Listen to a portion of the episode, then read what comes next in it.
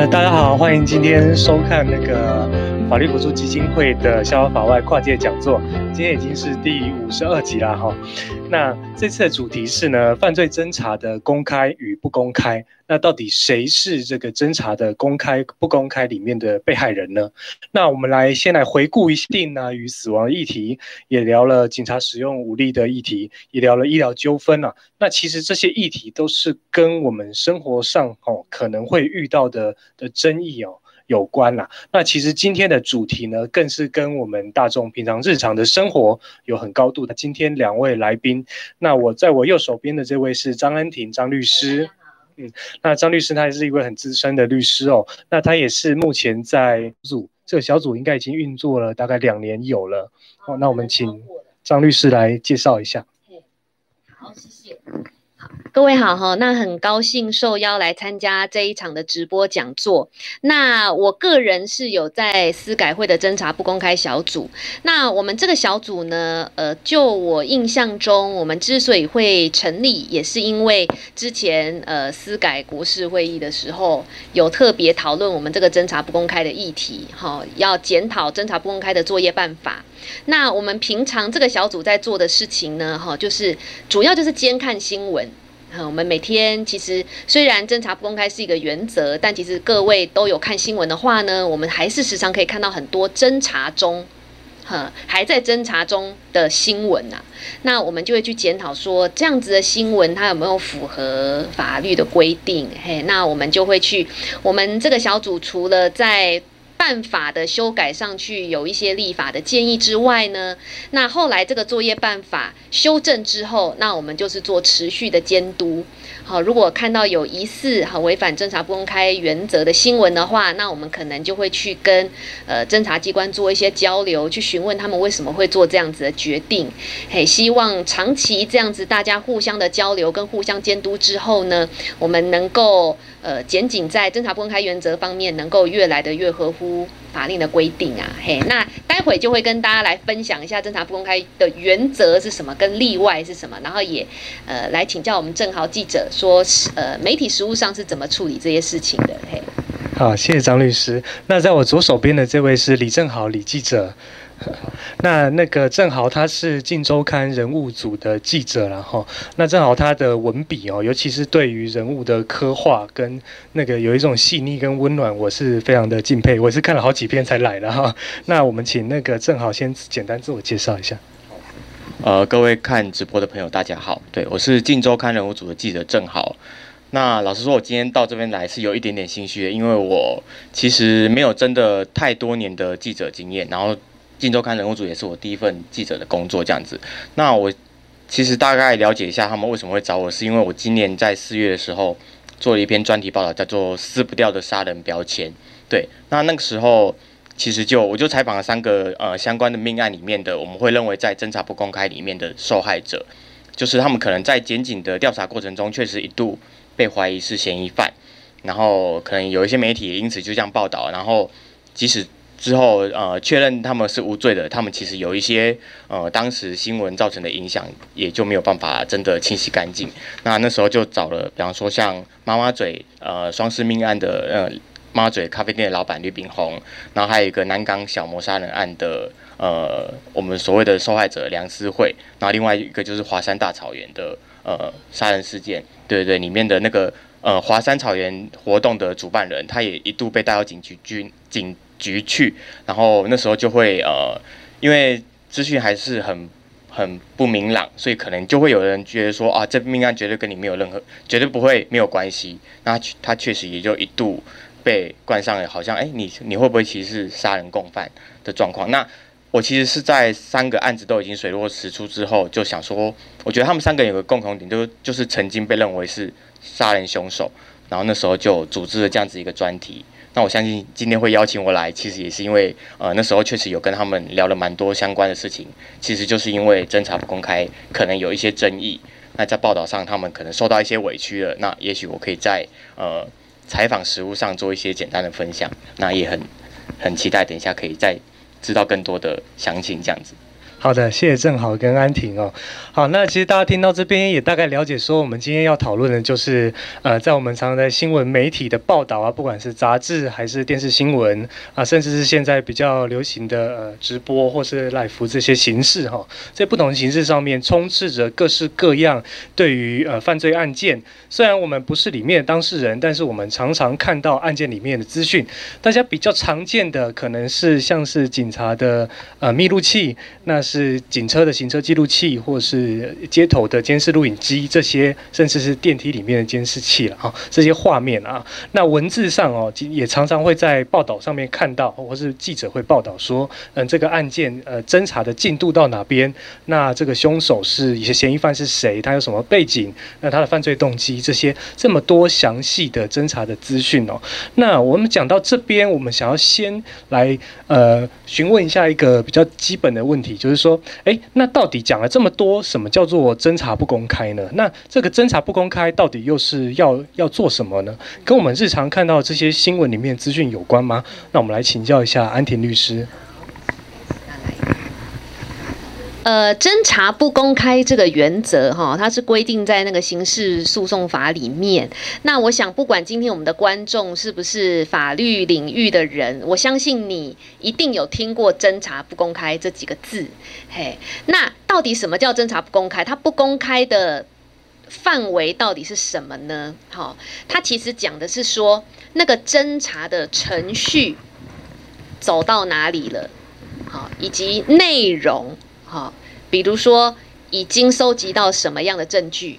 或者是被告、证人或相关诉讼关系人的各资，好，这个不能公开的，以及新证，好，心理的心，证明的证，哈，新证指的意思是说，在侦查的过程中，哦，警察或检察官他心中认为这个被告他有没有做这样的犯罪行为。哎，这个叫做新证。那原则上呢，程序走到哪里，收集到什么样的证据啊？包括被告他讲的怎什么样的自白，证人讲的什么样的证述，以及呃，在整个侦查的过程中，好，检察官目前心里是怎么想的？这三个点呢，原则上是不能公开的。好，原则上是不能公开的。那接下来呢，大家应该是要来问说，OK，好，我知道侦查不公开。是什么意思了？但是为什么要这样规定？法律规定，我们都一定要去问为什么要这样规定啊？因为我规定侦查不公开，一定会影响到某些人。嘿，比如说，可能你想知道的讯息，你就知道不了了嘛。好，所以我一定要告诉你，为什么原则上要这样规定。那其实哈，主要是有两个面向的问题。第一个就是侦查不公开呢，它原则上它要保护侦查的顺利进行，是什么意思？我打个比方好了，好，我打个比方好了，一个案子，啊，比如说诈骗集团好了，我随便举一个例子，诈骗集团，好，大家都知道诈骗集团主谋通常抓不到，都只抓得到下面的人。好，或者是贩毒集团，通常我们只抓得到下面的小喽啰，可是最上面的人我们抓不到嘛。好，那一个案子可能都会先从车手啦，哦，或最下面去交付毒品的人都先抓到这些人。好，那他们抓来之后可能会有一些自白，哈，有一些证述。那这样的自白跟证述呢，如果你太早把它公开出来，比如说披露在媒体上，你去报道说。好，这个被告讲了什么东西？哈，证人讲了什么东西？你觉得报道出去，他的上游有没有机会看到？有机会看到吧？好，他是不是就会发现哇，他底下的谁谁谁被抓了，而且他供述了什么样程度的内容？那你觉得接下来会发生什么事？有没有可能上面的人就先逃亡，或串供，或灭证？哦，对不对？那这样我们的侦查可能就没有办法顺利的进行下去了。我们的搜证会受到影响，好，这个是很好理解的一件事情。那另外呢，好，除了是保障我们追诉的这个公共利益，另外哈，也是保障呃案件里面被告、犯罪嫌疑人或相关诉讼关系人的名誉、好隐私及安全，好名誉、隐私及安全。因为各位都能够理解，一个案子哈，虽然会进入到侦查程序，但是不是所有人一定都会被起诉？不一定嘛。哈，有的人他可能调查之后呢，发现他真的没有做这件事情，或者是因为证据不足的关系，没有办法证明他有做这样的事情，那他可能会不起诉。哈、他可能会不起诉。但是如果你太快的把这件事情给报道出去，哈、可能就会产生一个标签化的效应。哈，因为我们一般人是这样子，我的第一印象一定会最首先烙印在我心里。好、你要去事后再去抹掉这个印象，其实有的时候不是很容易。好，就像妈妈嘴的案例，待会可能正好会跟我们带到这个案例的分享。好，那一方面也是因为呢，媒体他有可能一开始有报道说，诶，有这件事情哦，哈，但是后续如果这个人他不起诉或缓起诉，媒体不一定有后续在追这样的新闻。嘿，那一般的媒体的乐听人。在他印象中就留下了一个哇，这个人他好像有做这件事情哦，那一定会对他的名誉造成影响，哦，也会对他的隐私造成影响。那有时候也是安全的问题，有时候也是安全的问题，比如说是一个人质，或者是我讲可能是一个犯罪集团。那如果你让人家知道，哎，底下的人谁谁谁讲的什么话，你觉得他有没有可能会被报复？有可能嘛？不一定是人质的安全，有可能是共犯之间彼此互咬所导致的安人身安全问题，那也是有可能的。好，那如果说在侦查都还没有到一个终点的时候，你就太快的把这些侦查中可能还是浮动的资讯，就太快的报道出来的话。哇，那我们的无罪推定原则就没有办法去落实了，嘿，因为我们就会难免会有一个预设的立场，说他可能有做这件事情，那公平审判的权利可能也没有办法去获得担保，因为如果我看待这个人是用一个有罪的角度去看待他的话，那你觉得他会受到一个公平的审判吗？可能处处在问他的问题。好，都会带着一点我认为你有罪的颜色，那对他来说，他就不是受到一个公平的审判。嘿，所以侦查不公开原则，他考量的点是非常广泛的，他不专只是保护侦查的顺利进行，也不单只是保护好相关被告的名誉、隐私跟安全，它是通盘的考量，所以会有这样子的原则。嘿，那可能各位会问说，诶，可是张律师，我明明就。常常看到侦查中的新闻呐、啊，是不是媒体有违反这样子的规定啊？没错。好，大家会一直问说，媒体媒体违反这样的规定。好，那接下来要跟大家强调一下哈，接下来就是那受谁受到这个原则的规范？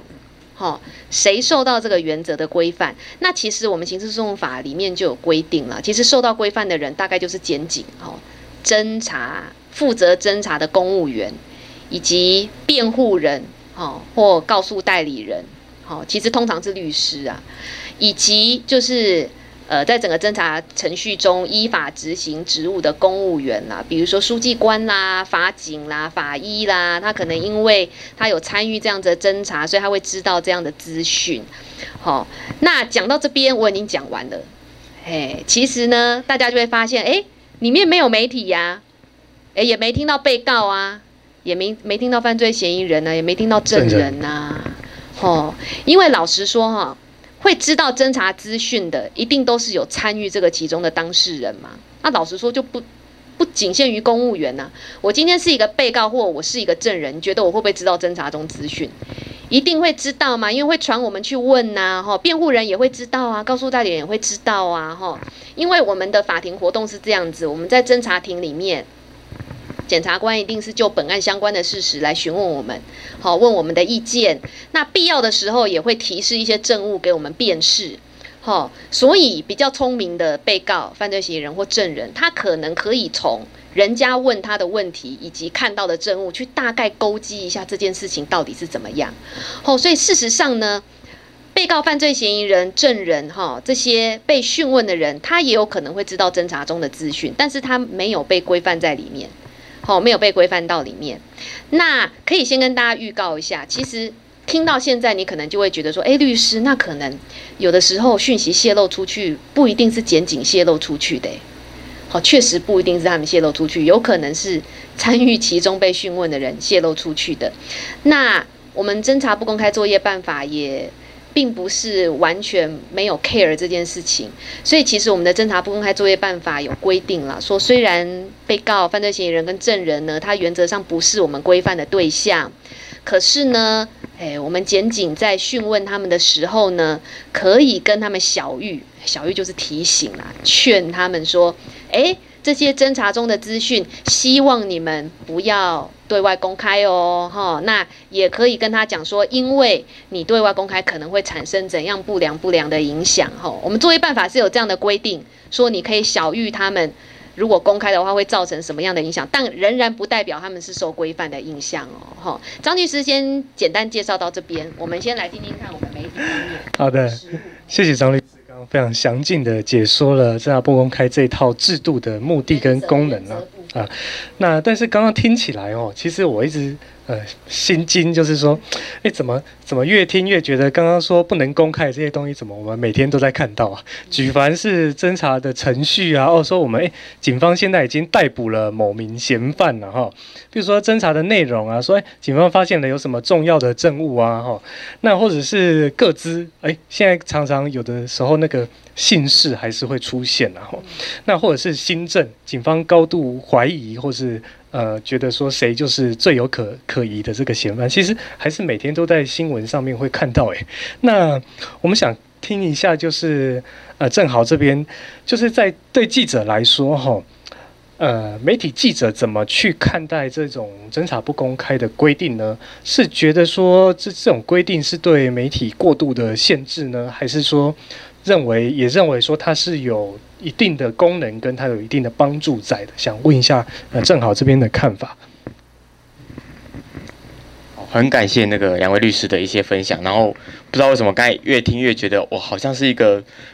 作为一个要受谴责的角色，今天坐在这个桌上。对，那其实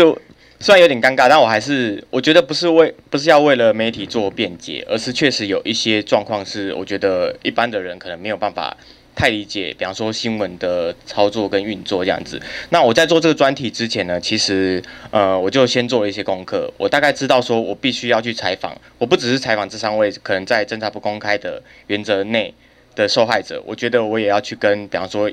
一些媒体先进，尤其是跑也许社会线的记者，对，然后还有我觉得最重要的是，我那时其实跟一位呃已经离职的前检察官，他现在在德国念书，我其实就我记得是半夜两点吧，我跟他就通电话通到早上这样子，就是我想要请他对这整件事情给我一个，比方说最最基础的一个呃，也许像指导吧，他觉得如果你要处理这样题材的话，你可能可以从哪方面着手，对，那那时候他其实就给了我一个。很大的题，就是比方说，如果我们以杀人标签这件事来算的话，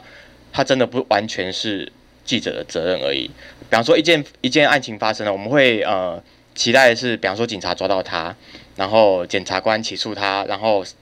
法官审判他，然后最后媒体再报道他，那当然是一个最最好的一个程序。但有时候其实是呃，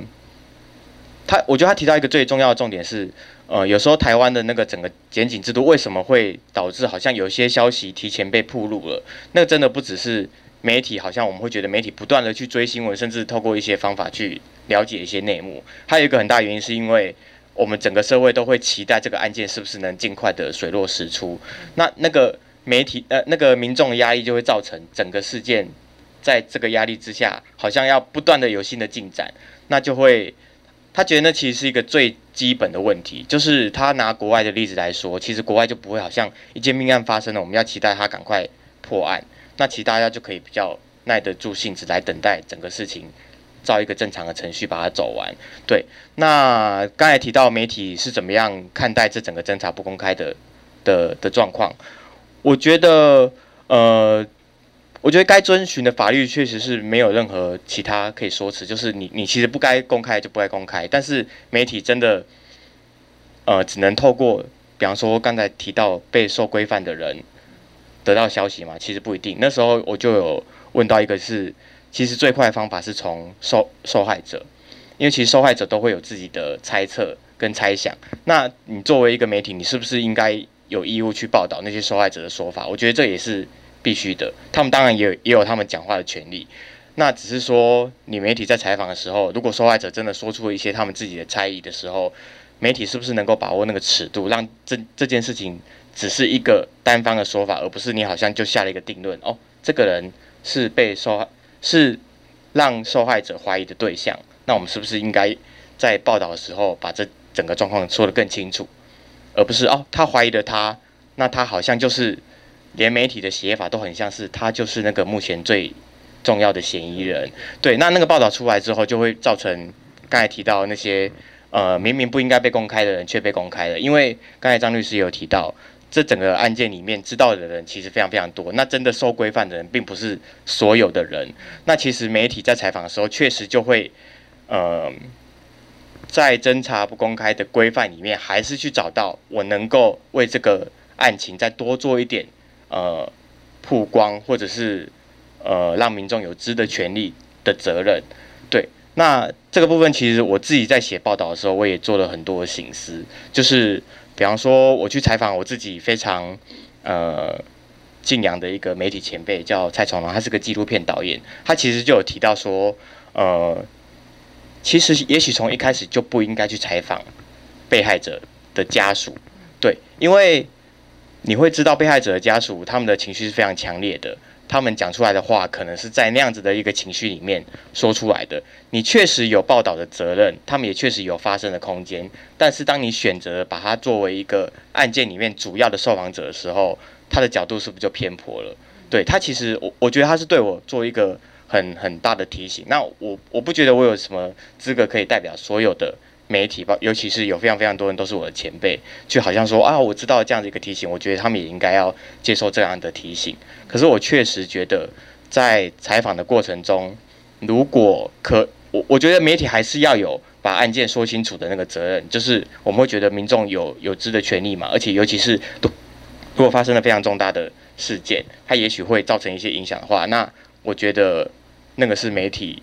在做新闻时。一个必须要做的事情，但是我觉得是可以多想一下。比方说你，你你你报道了这一边的说法，当你在侦查不公开的规范里面，你没有办法再为另外一边呃说点什么的时候，你是不是连这边都不应该要去报道它？偏颇这样？对对对，那我觉得这个是可以再多想一点的。那尤其是我那时候采访了这三个个案，他们都是受害者嘛。那呃，蔡崇隆老师他本身也有在学院里面教书。那我们就讨论一下，呃，比方说，呃，媒体规范啊，媒体道德这这件事上上面，你在学院里面要怎么去教导这些人？因为他们可能出社会之后，在实务上确实会遇到一些困难。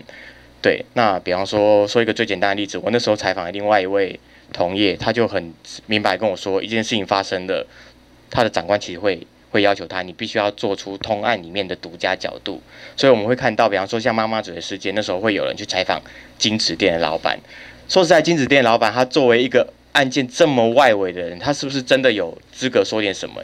我们、我们、我们其实是存疑的。但是你在实务上面，可能就真的会有这样的压力。那我们说得更明白一点，也许观众喜欢看，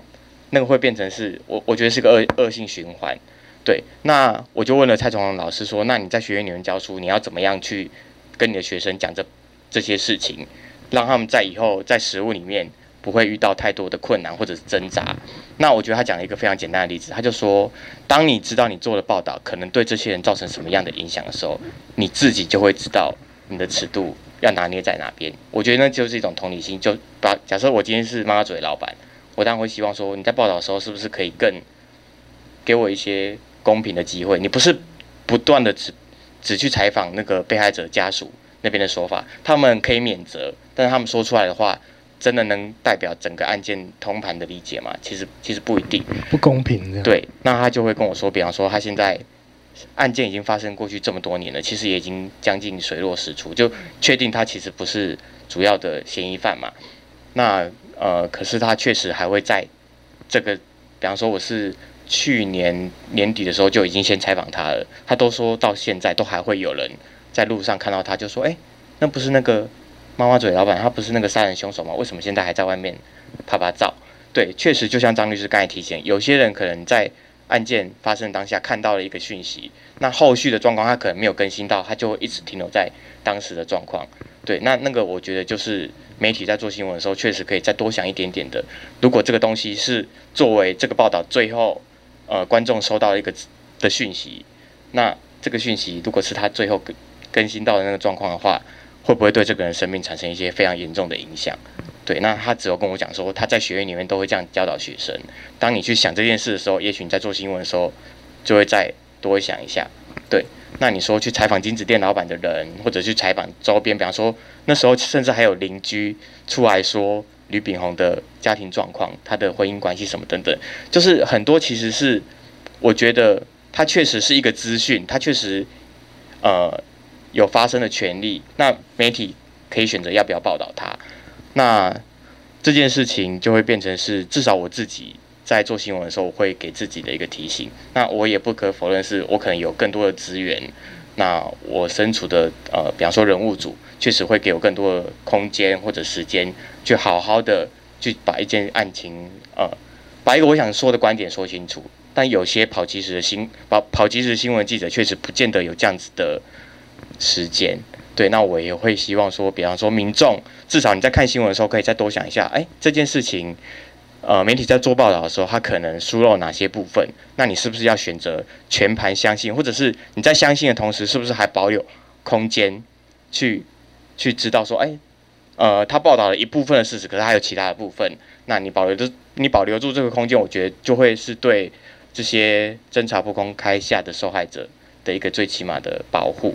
对，因为我觉得他们是需要，他们有这样的权利，是在民众的心中留下一个其他的可能性的。对对对，听起来像是不知道有没有正确理解正好的意思，但是听起来正好是觉得说，就媒体的部分是比较需要媒体记者朋友们自己在做报道的时候，呃，有这样子一个比较平衡性、比较公平的的认知，这种自律的态度去做了哦。那但是呃，另外一方面，正好也提到了说，其实这个压力最终是来自于乐听人，也就是。呃，大家各位民众了哈，那在这边我也很好奇，就是说，呃，确实这种呃所谓的重大刑案的嫌疑犯啊，或是就是比如说杀人凶手好了，这种的标签哦，在现代资讯这么发达的年代，常常一贴上了，然后媒体在几天之内大幅渲染的这种报道，可能他这辈子呃。或至少是好几年的时间，他都没有办法从这样的标签啊，把他这种把这种标签撕下来了，没有办法走出这样子别人的给他的印象哦。所以他确实，呃，我们我想不管是任何人啊，只要是呃不幸跟案件扯上关系的人，可能都会在这种过早的贴标签的这种呃泄，因为泄露出侦查资资讯的这种呃呃。后果下变成他所谓的被害人，那刚刚刚刚那个。正好讲的哈，那但是我这边想要特别询问那个张律师的是，刚刚正好有讲到知的权利了。那我想其实现在很多的案件，尤其是重大社会案件，比如说呃前几年的捷运的杀人的案件，那到再到今年的那个新店的杀人案，就是常常是呃我们在电视新闻以外的地方，比如说一些网络论坛啊，比如说。呃，或者 Facebook，其实已经有人把这样侦查、把这样子犯案的过程，或是就是已经有把。犯罪的资讯就是先公布出去，那其实确实也会造成大家的恐慌啦。因为试想一下，如果说这个案件的地点就离我家不远，发生了命案，那我想想，身为一个民众，大家一定是会担心自己或者是自己的家人的安危。这个时候，刚刚正好讲到的知的权利似乎就变得比较重要了。那我想要知道的是，呃，究竟在呃法界也好，法法官、检察官也好，是要怎么怎么样在民众知的权利，然后媒体的新闻自由，然后以及刚刚所谓的可能会造成的这些损害，或者是造成新的侦侦查不公、侦查公开造成的受害者，这些这些呃价值里面，法律上要怎么来权衡呢？我们请教一下安婷律师。来，刚张律师哈，我在介绍侦查不公开原则的时候，我是不是一直讲原则上？原则上，对不对？好，因为在我们法律界呢，我们有一个名言叫做“有原则就有例外”嘛，有原则就有例外，所以呢，要一直提醒今天有在看直播的观众们，并不是说，好，我每天看到新闻上的侦查中新闻，它就一定是违反侦查不公开的，其实未必。好，因为我们刑事诉讼法本身就已经有把例外的状况先用抽象的文字写出来了。他说呢，如果是依法令，好，或者是呃，为了维护公共利益，好，或者是为了保护合法权益，有必要的时候呢，好，例外是可以公开的。这样讲很抽象，这样讲很抽象。我呢要先提几个，呃，年代比较近的，可能大家都还记得的几种新闻啊，大家来思考一下，这个有没有违反侦查不公开？哈，就是近几年有一个那个普悠玛的翻车事件。好，普悠玛的翻车事件，那就像刚浩仁律师讲的，有的时候可能赶在检警公布之前就已经，哇，网络论坛就已经传了，已经很沸沸扬扬了。你你可能是在 PTT 看到的，你可能在爆料公社上看到，或者是你在群组里面 Line，哦，可能有人住附近直接拍，哦，就广为宣传了。好，像普悠玛那个事件呢，如果大家还有印象的话，发生的第一天、第二天，诶。宜兰地检署的主任检察官就已经出来说明了，他就开始说明说：“哦，我们看了监视器，哈，出轨的原因可能是怎么样怎么样。”哦，好，这个时候大家就会有一个感觉，诶，对耶，那个新闻才发生第一天、第二天，地检署就自己出来讲了耶，而且是主任检察官出来讲，诶，好。那另外还有一个新闻，不知道大家记不记得，就是跨国诈骗，呃，跨国的 ATM 提领盗领的那个。就是一群东欧的人嘛，第一银行的 ATM 盗领事件，那个是那时候新闻还讲说，我们台湾是国际上第一个破案的国家嘛。大家有没有印象？在破案之前，警方曾经公布他们一堆人的照片，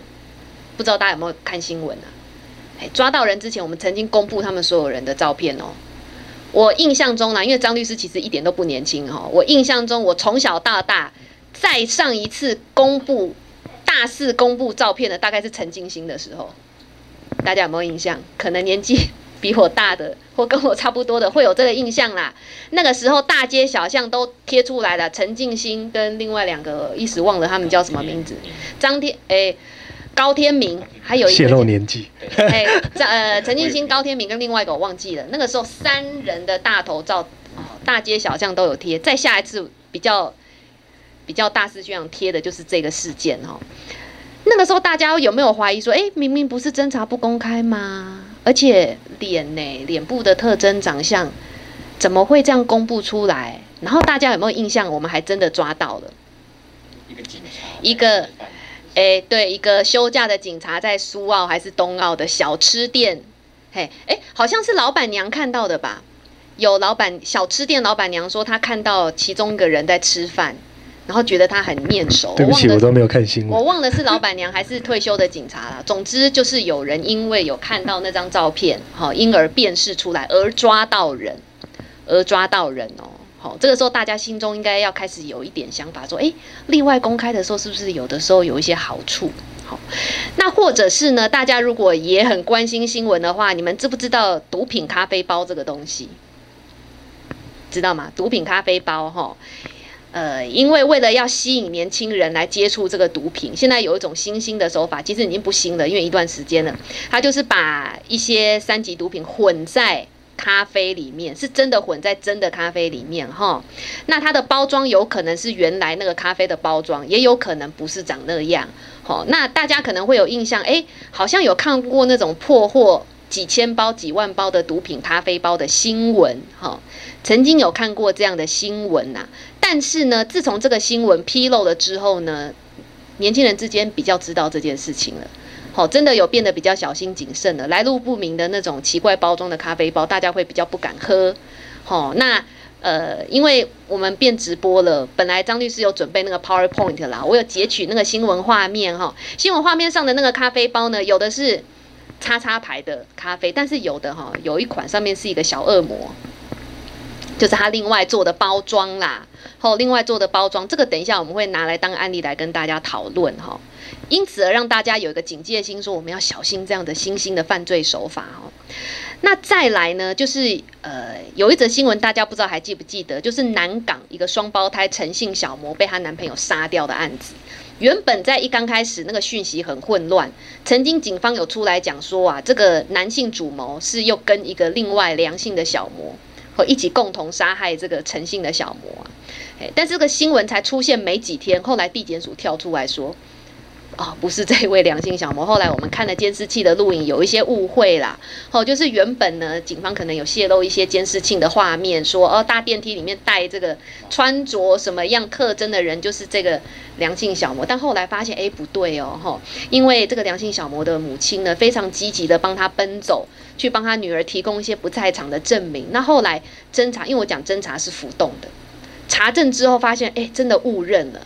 所以那时候地检署有出来澄清说，经过我们的调查呢，是这个男性的主谋他非常的诡辩哈，有点跟那个妈妈嘴有点类似啊，就是被告他起先开始乱咬哈，为了要降低自己的责任，后来查明不是他，哦，后来查明不是他，这个也是由呃检方自己出来去公布新闻稿的哦，好，他去公布这样侦查中的讯息，诶，那听到这边大家会觉得，诶，那所以听起来好像又好像可以耶。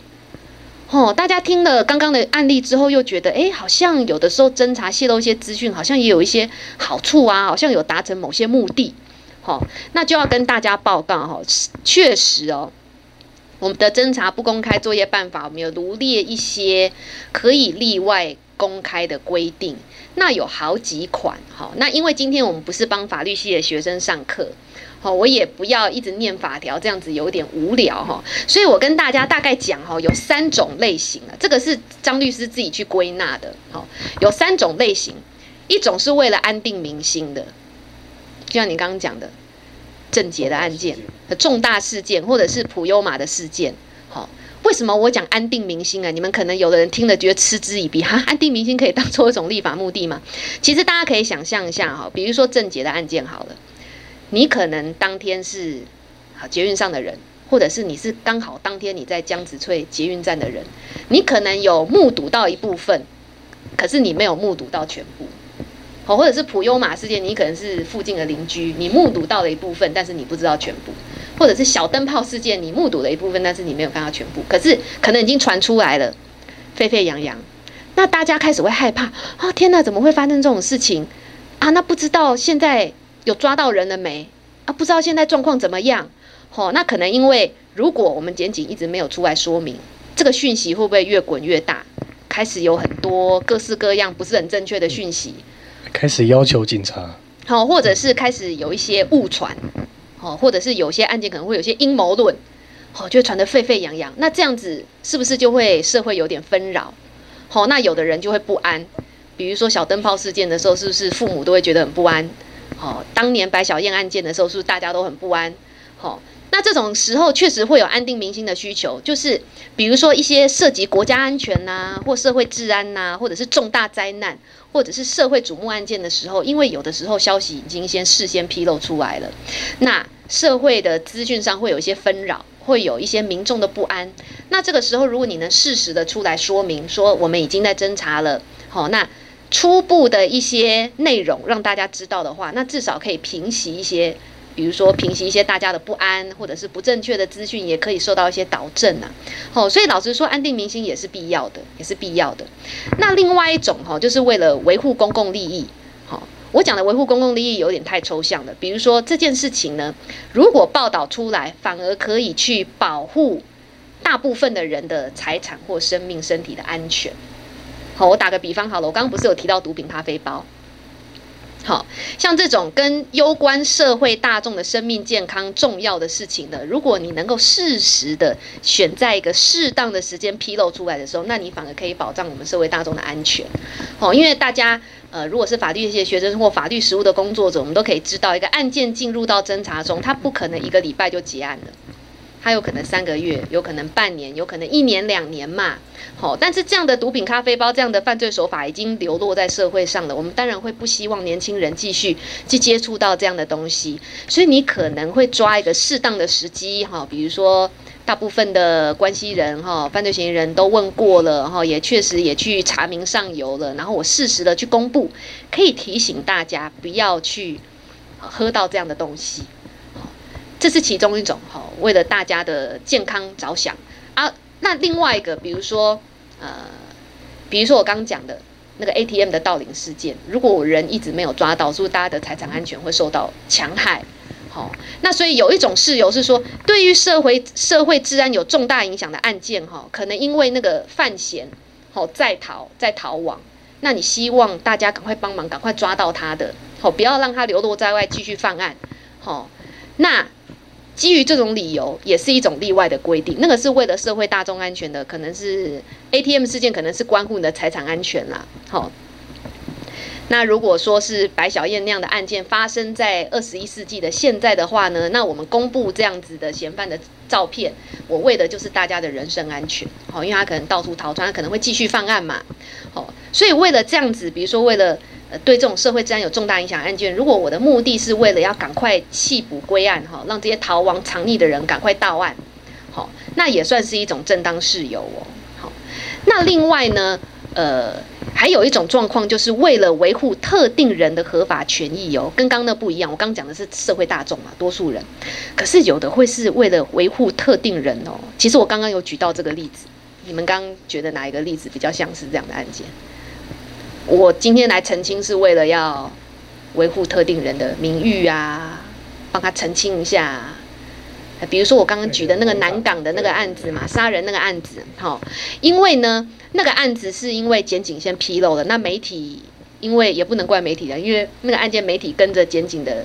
讯息嘛，因为通常我们会信任说你检警透露出来的，呃，警察那个是警察，警方透露出来讯息又有搭配监视器，那可能当下呢，媒体朋友们就合理相信说，哎，对呀，这个可能是因为你问过一轮了，你也看过客观证物了，所以你召集这个记者会，那我们当然愿意相信你呀，吼，所以那样的讯息已经先被新闻报道出去了，哦，也沸沸扬扬了几天了，结果后来发现，哎，不是这样子，哎。那这个时候呢，因为呃，可能外面的一些媒体的报道后，或者是不一定是媒体的，有可能是因为爆料公社的一些讯息不正确，可能会影响被报道的人或被披露的人的名誉啊、隐私啊，吼受到影响的时候，这个时候也是一种例外适用，你可以出来澄清，好，你可以出来澄清。那基本上像这种为了澄清，好，或者是为了安定民心。好，或者是为了保护大家的生命财产安全，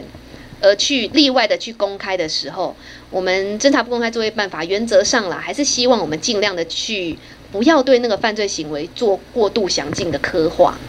哦，比如说是什么犯罪手法把它勒毙的，其实这个是不需要去做太详尽的刻画的。那也不要加入个别的评论，呃不要加入你个人的评论。那也会要求说，哦，OK，虽然为了安定民心哦，或者是为了帮你澄清，好，我们适当的透露一点讯息，但原则上呢，希望大家还是要做到去识别化。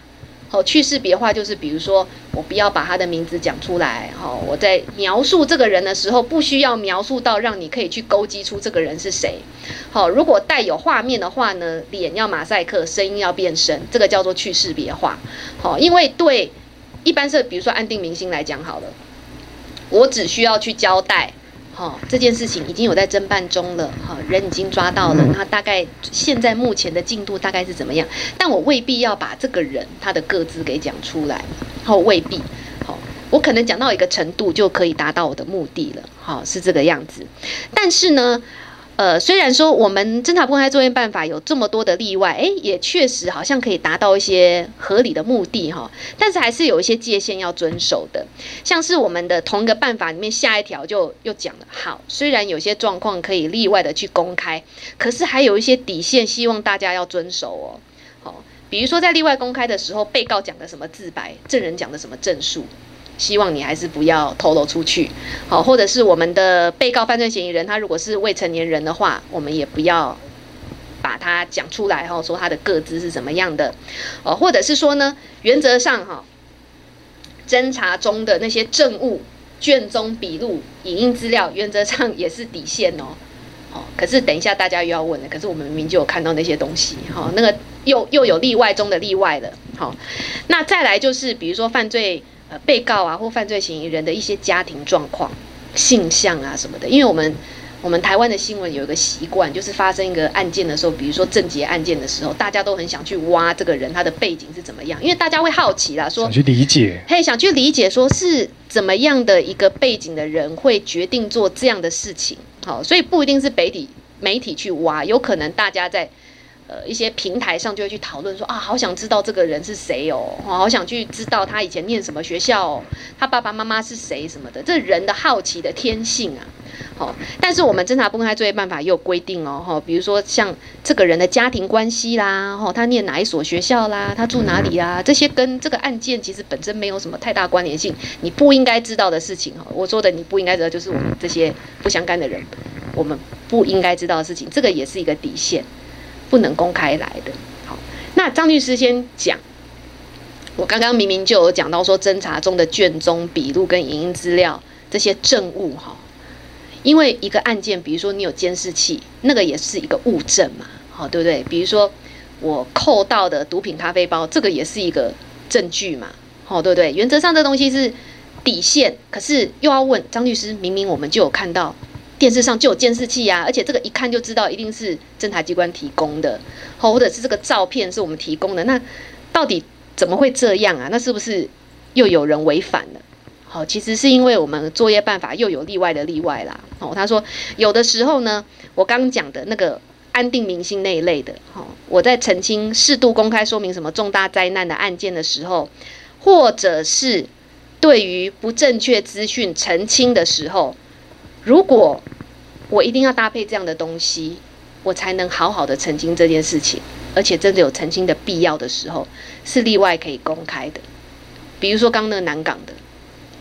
可能又有公开一些，我不太确定，我现在印象有点模糊了。公开一些不在场证明的一些相关的影片，那个是为了要去帮他澄清的嘛？吼，那当然，我们作业办法，我在这边不应该讲这么细啦，也不是说，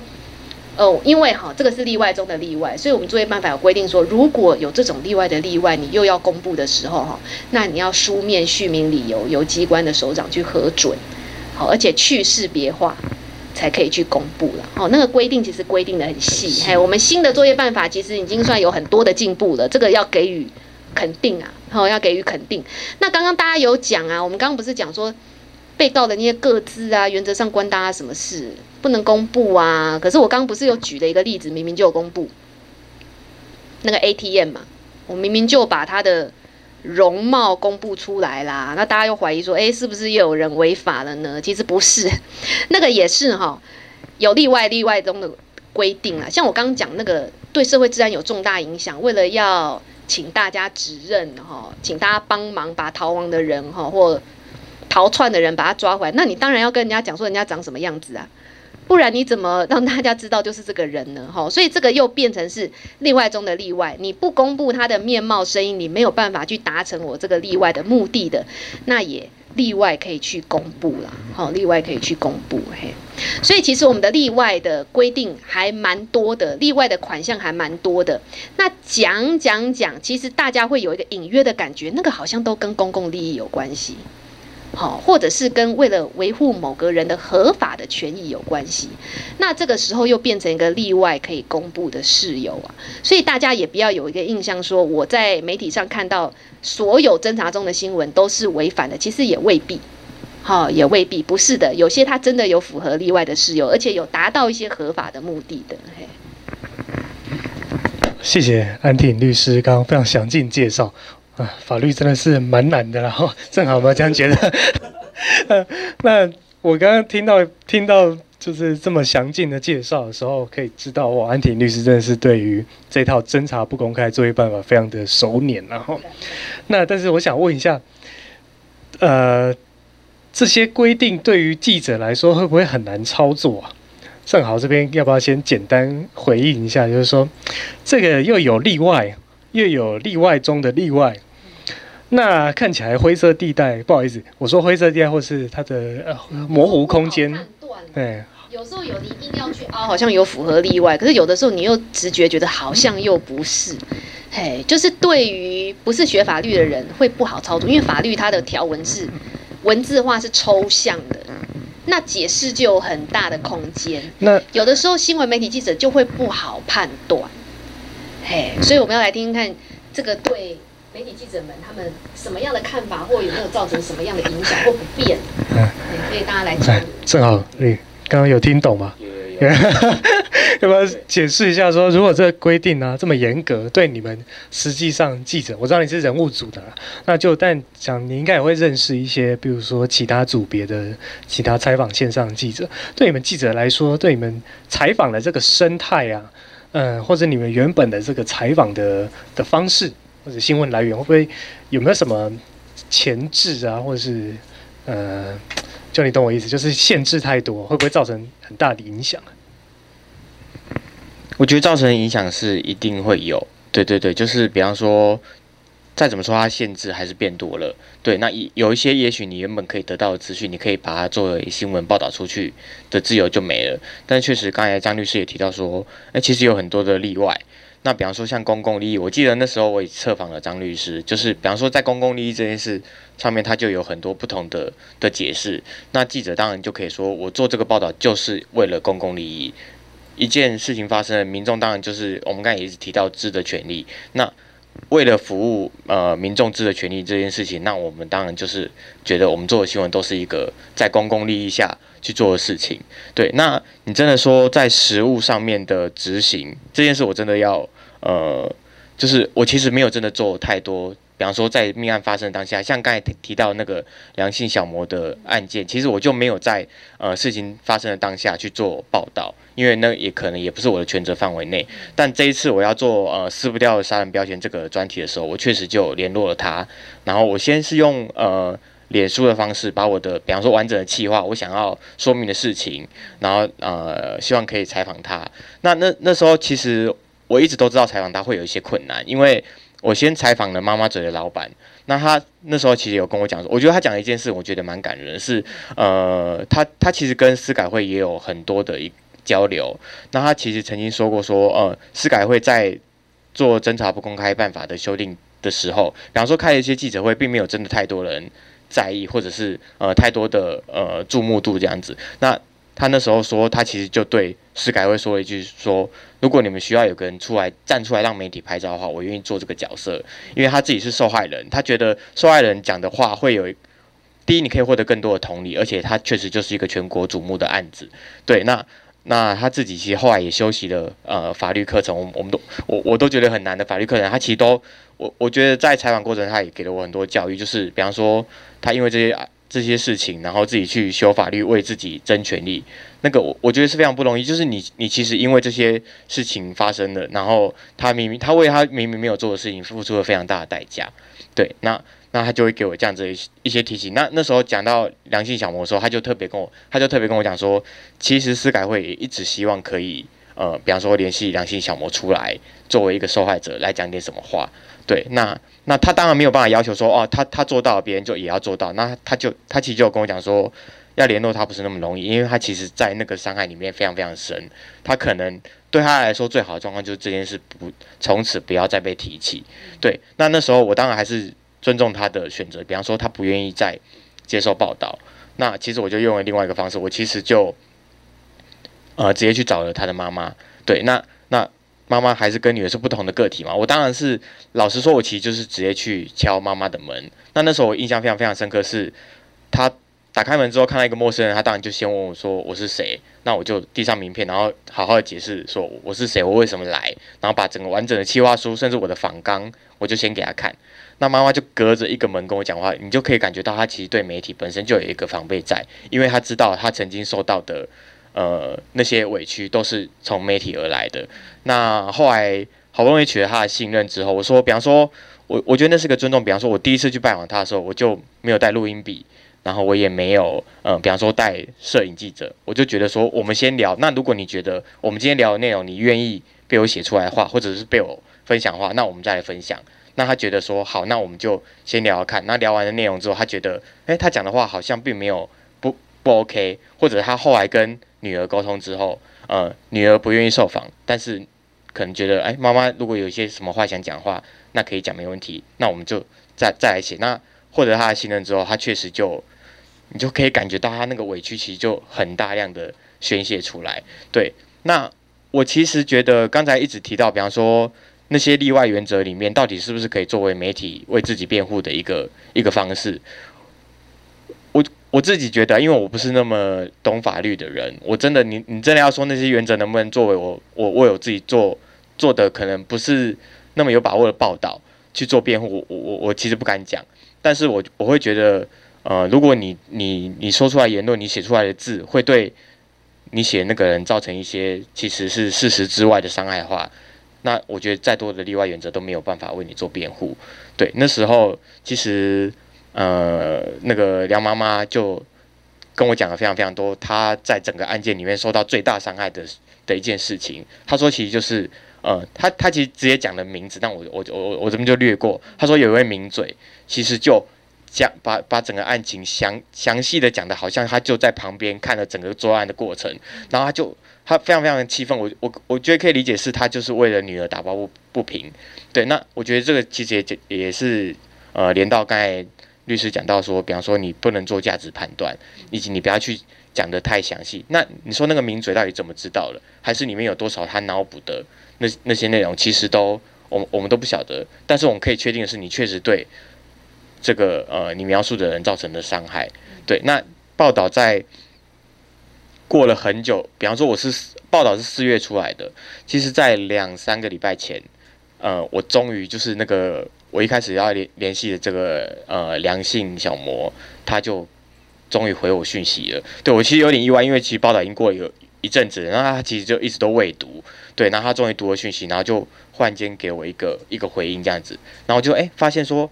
我就知道他一定是读了讯息了，然后呃读了报道了。然后再回头看我当时的那个讯息，然后我其实当当时第一个反应就是，诶，那你既然你看了报道，也许你对我们有更多的信任了，你觉得我们我们报道对你来说是是公平的，而且你觉得是可以为你再洗刷一些冤屈的，因为呃妈妈也有提到很多人的状况，就像我我我前一题讲到的，他们的呃对对新闻的认识其实都还停留在他也许是嫌疑人的情况下，那其实就会变成。呃，后续的澄清的报道是不是篇幅可以跟一开始觉指控他是嫌疑人的报道篇幅一样大？妈妈一直觉得这是非常不公平啊！你你也许在大街上骂人，但你在桥下里面道歉，确实我我去查了，还是有蛮多当时报道他是嫌疑犯的媒体，确实做出了平衡报道。比方说刚才有讲到说，你为了要洗刷他的冤屈，所以你可能要公布一些物证。其实这些媒体也都有报道，但妈妈就会觉得说。诶，篇幅不如你当时指控他是杀人犯的时候大啊。那也许有些人真的那个时候，也许要出国呢，他没有看到，他是不是还是觉得我女儿是是杀人凶手？对，那我就觉得说，那你既然你读了讯息，你也不读了报道，你是不是愿意？那我们我我我特别再为你写一篇，你有什么话想讲的？因为毕毕竟当时为你发生的是妈妈。那其实他的回应我，我读了之后，我觉得有点难过啊，因为他跟我说，嗯、很谢谢你帮我做这个报道。但是我不觉得那些伤害是一两篇报道可以可以弥弥补得了的。那那一刻我就会更更体验到那个蔡长龙导演说的那个，就是媒体的拿捏不是说我我我给你多出多少的法规，给你多少的教育就可以规范住。你真正规范自己的那个那个准则，还是在于你觉得你的报道会不会对这个人造成不可逆的伤害。对，那我我觉得那个状况其实其实就就是在刚才提到那个案子里面。我我我自己就会很好奇，比方说，最一开始没为什么警检警可以去公布说，那个他其实有可能涉案这件事情是也是在例外当中吗？因为我我其实不是很确定这件事情，我也很蛮想要知道一下张律师这边的想法。对，哎，张律师请。来，其实这个哈，就是你要回去看说这个到底符合哪一个例外事由啊？它不是重大灾难。它也不是涉及国家安全，它也不是涉及社会治安的重大案件。为什么这样讲？并不是每个犯罪都跟社会治安有关系哦。为什么这样讲？因为哈，大家会有一个，呃，有一个错误的观念，哈，因为我们刚刚不是一直讲例外都是因为跟公共利益有关系。那有的人哈，他的思考会比较单线，他会认为，诶，犯罪呀，是犯罪，那就跟公共利益有关系呀。我们去追溯犯罪，不就是要保护大家吗？好，可是大家会忘记哈，犯罪其实有分好多种。好，其实不只是一般民众会误认，有的时候法院在判断这件事情的时候，也会受到一些刻板印象的影响。比如说，大家会认为暴力犯罪好像就会跟公共利益有关系，比如说杀人呐。斗殴啦，大家可能会认为，诶，这个好像暴力耶。暴力的话，难道我还要帮你 cover 这件事情吗？你要犯罪，你有什么好不敢让人家知道的？诶，可是大家会忘记一件事哈，纵使是杀人的案件，你觉得一对一那种私人恩怨的杀人，跟那种无差别的杀人，觉得有没有一点差异性？有一点差很多啊。杯杯是犯罪好了，好，比如说呃普悠玛那种重大的过失的犯罪的事件，我讲犯罪过失，犯罪有分故意跟过失啊，或者是之前宜兰是苏澳有一座桥垮了，普悠玛还没定案吧？啊，普悠玛，呃，普悠玛还没，呃，我不太确定普悠玛现在先不要讲他过失，因为我没有，我现在要 讲的是那个 桥垮掉的案子，对对对，桥垮掉案子，或者是花莲大地震啊、台南啊，都有一些建筑物倒了嘛，哈。像那种案子，可能大家会觉得，哎、好像跟多数人有关系。但是有另外一种犯罪，比如说一般的诈欺案最好了，诈欺犯罪好了，不是诈骗集团的那种哦，可能是个人跟个人。哦，今天我卖我家房子卖给你，可是我有隐瞒一些事情，你觉得那跟社会大众有关系吗？好像也未必。或者是我跟你是朋友，今天跟你喝酒大吵一架，所以我打了你，把你打成重伤，你觉得这跟社会大众有关系吗？或者是 KTV 前面，我们新闻很喜欢报这种 KTV 的斗殴事件，可是那可能只是一群小朋友，哦，一时一言不合，可能因为女朋友的关系啦，或者是在学校有一些纠纷，口语纠纷，所以他们偶然的、临时的打起来了。你觉得那个跟社会治安有没有什么太大的关联？其实不一定有，不一定有。那回到这个案件好了。回到这个案件，我不管他杀害这个诚信小模的动机是什么，你觉得这个单一的事件跟社会大众有没有关系？他是偶然，因为他们个人之间的关系发生完，这个人可能不会再杀第二个人，未必有关系耶。其实未必有关系。那你可能会讲说，这个算不算是社会瞩目案件呢？它算是社会瞩目吗？是不是网络上有讨论？能量跟热度的，就一定叫做社会瞩目案件，就一定有例外公布的价值。我们可以来思考这件事情。我举另外一个例子，大家应该还记得，有一个小朋友为了因为买肉圆没有帮他爸爸什么加酱还是加加辣，被他爸爸家暴的嘛。那个时候不是吵得沸沸扬扬吗？社会蛮瞩目的啊，一堆人去警局打他嘛，对不对？那这个有算是社会瞩目案件吗？单一的家暴案件算不算是？好，这个大家可以去思考。其实我们工作业，呃，我们的那个侦查不公开作业办法，哈，有。有想到这件事情，因为他们观察到说，有的时候哦，就是大家有网络热度的，其实未必是有价值，必须要例外报道出来。就是说，社会瞩目的一件事情，可能本质上跟社会大众根本就没有什么关联性，只不过是单一。我们用一种八卦或善笑的心态在讨论这件事情，可是这件事情其实没有伟大到跟大家有关，需要去。太快的去把它所披露出来，那其实南港的这个案件就有一点类似的问题哈。虽然说它有讨论的热度，可是这个单一的杀人的案件，它未必跟大家的生命安全有关哈。如果说是郑杰那种，我可能会认为有关；陈静心那种当年的白小燕案件会跟大家有关。可是这种私人之间，他可能不会有第二次的翻案的，那就未必有关了。嘿，就未必有关了。那其实张律师讲这么多，我可能还是没有办法提供一个很明确的判断方式。呵，可是大家听到之后，稍微心中好像开始有点感觉了。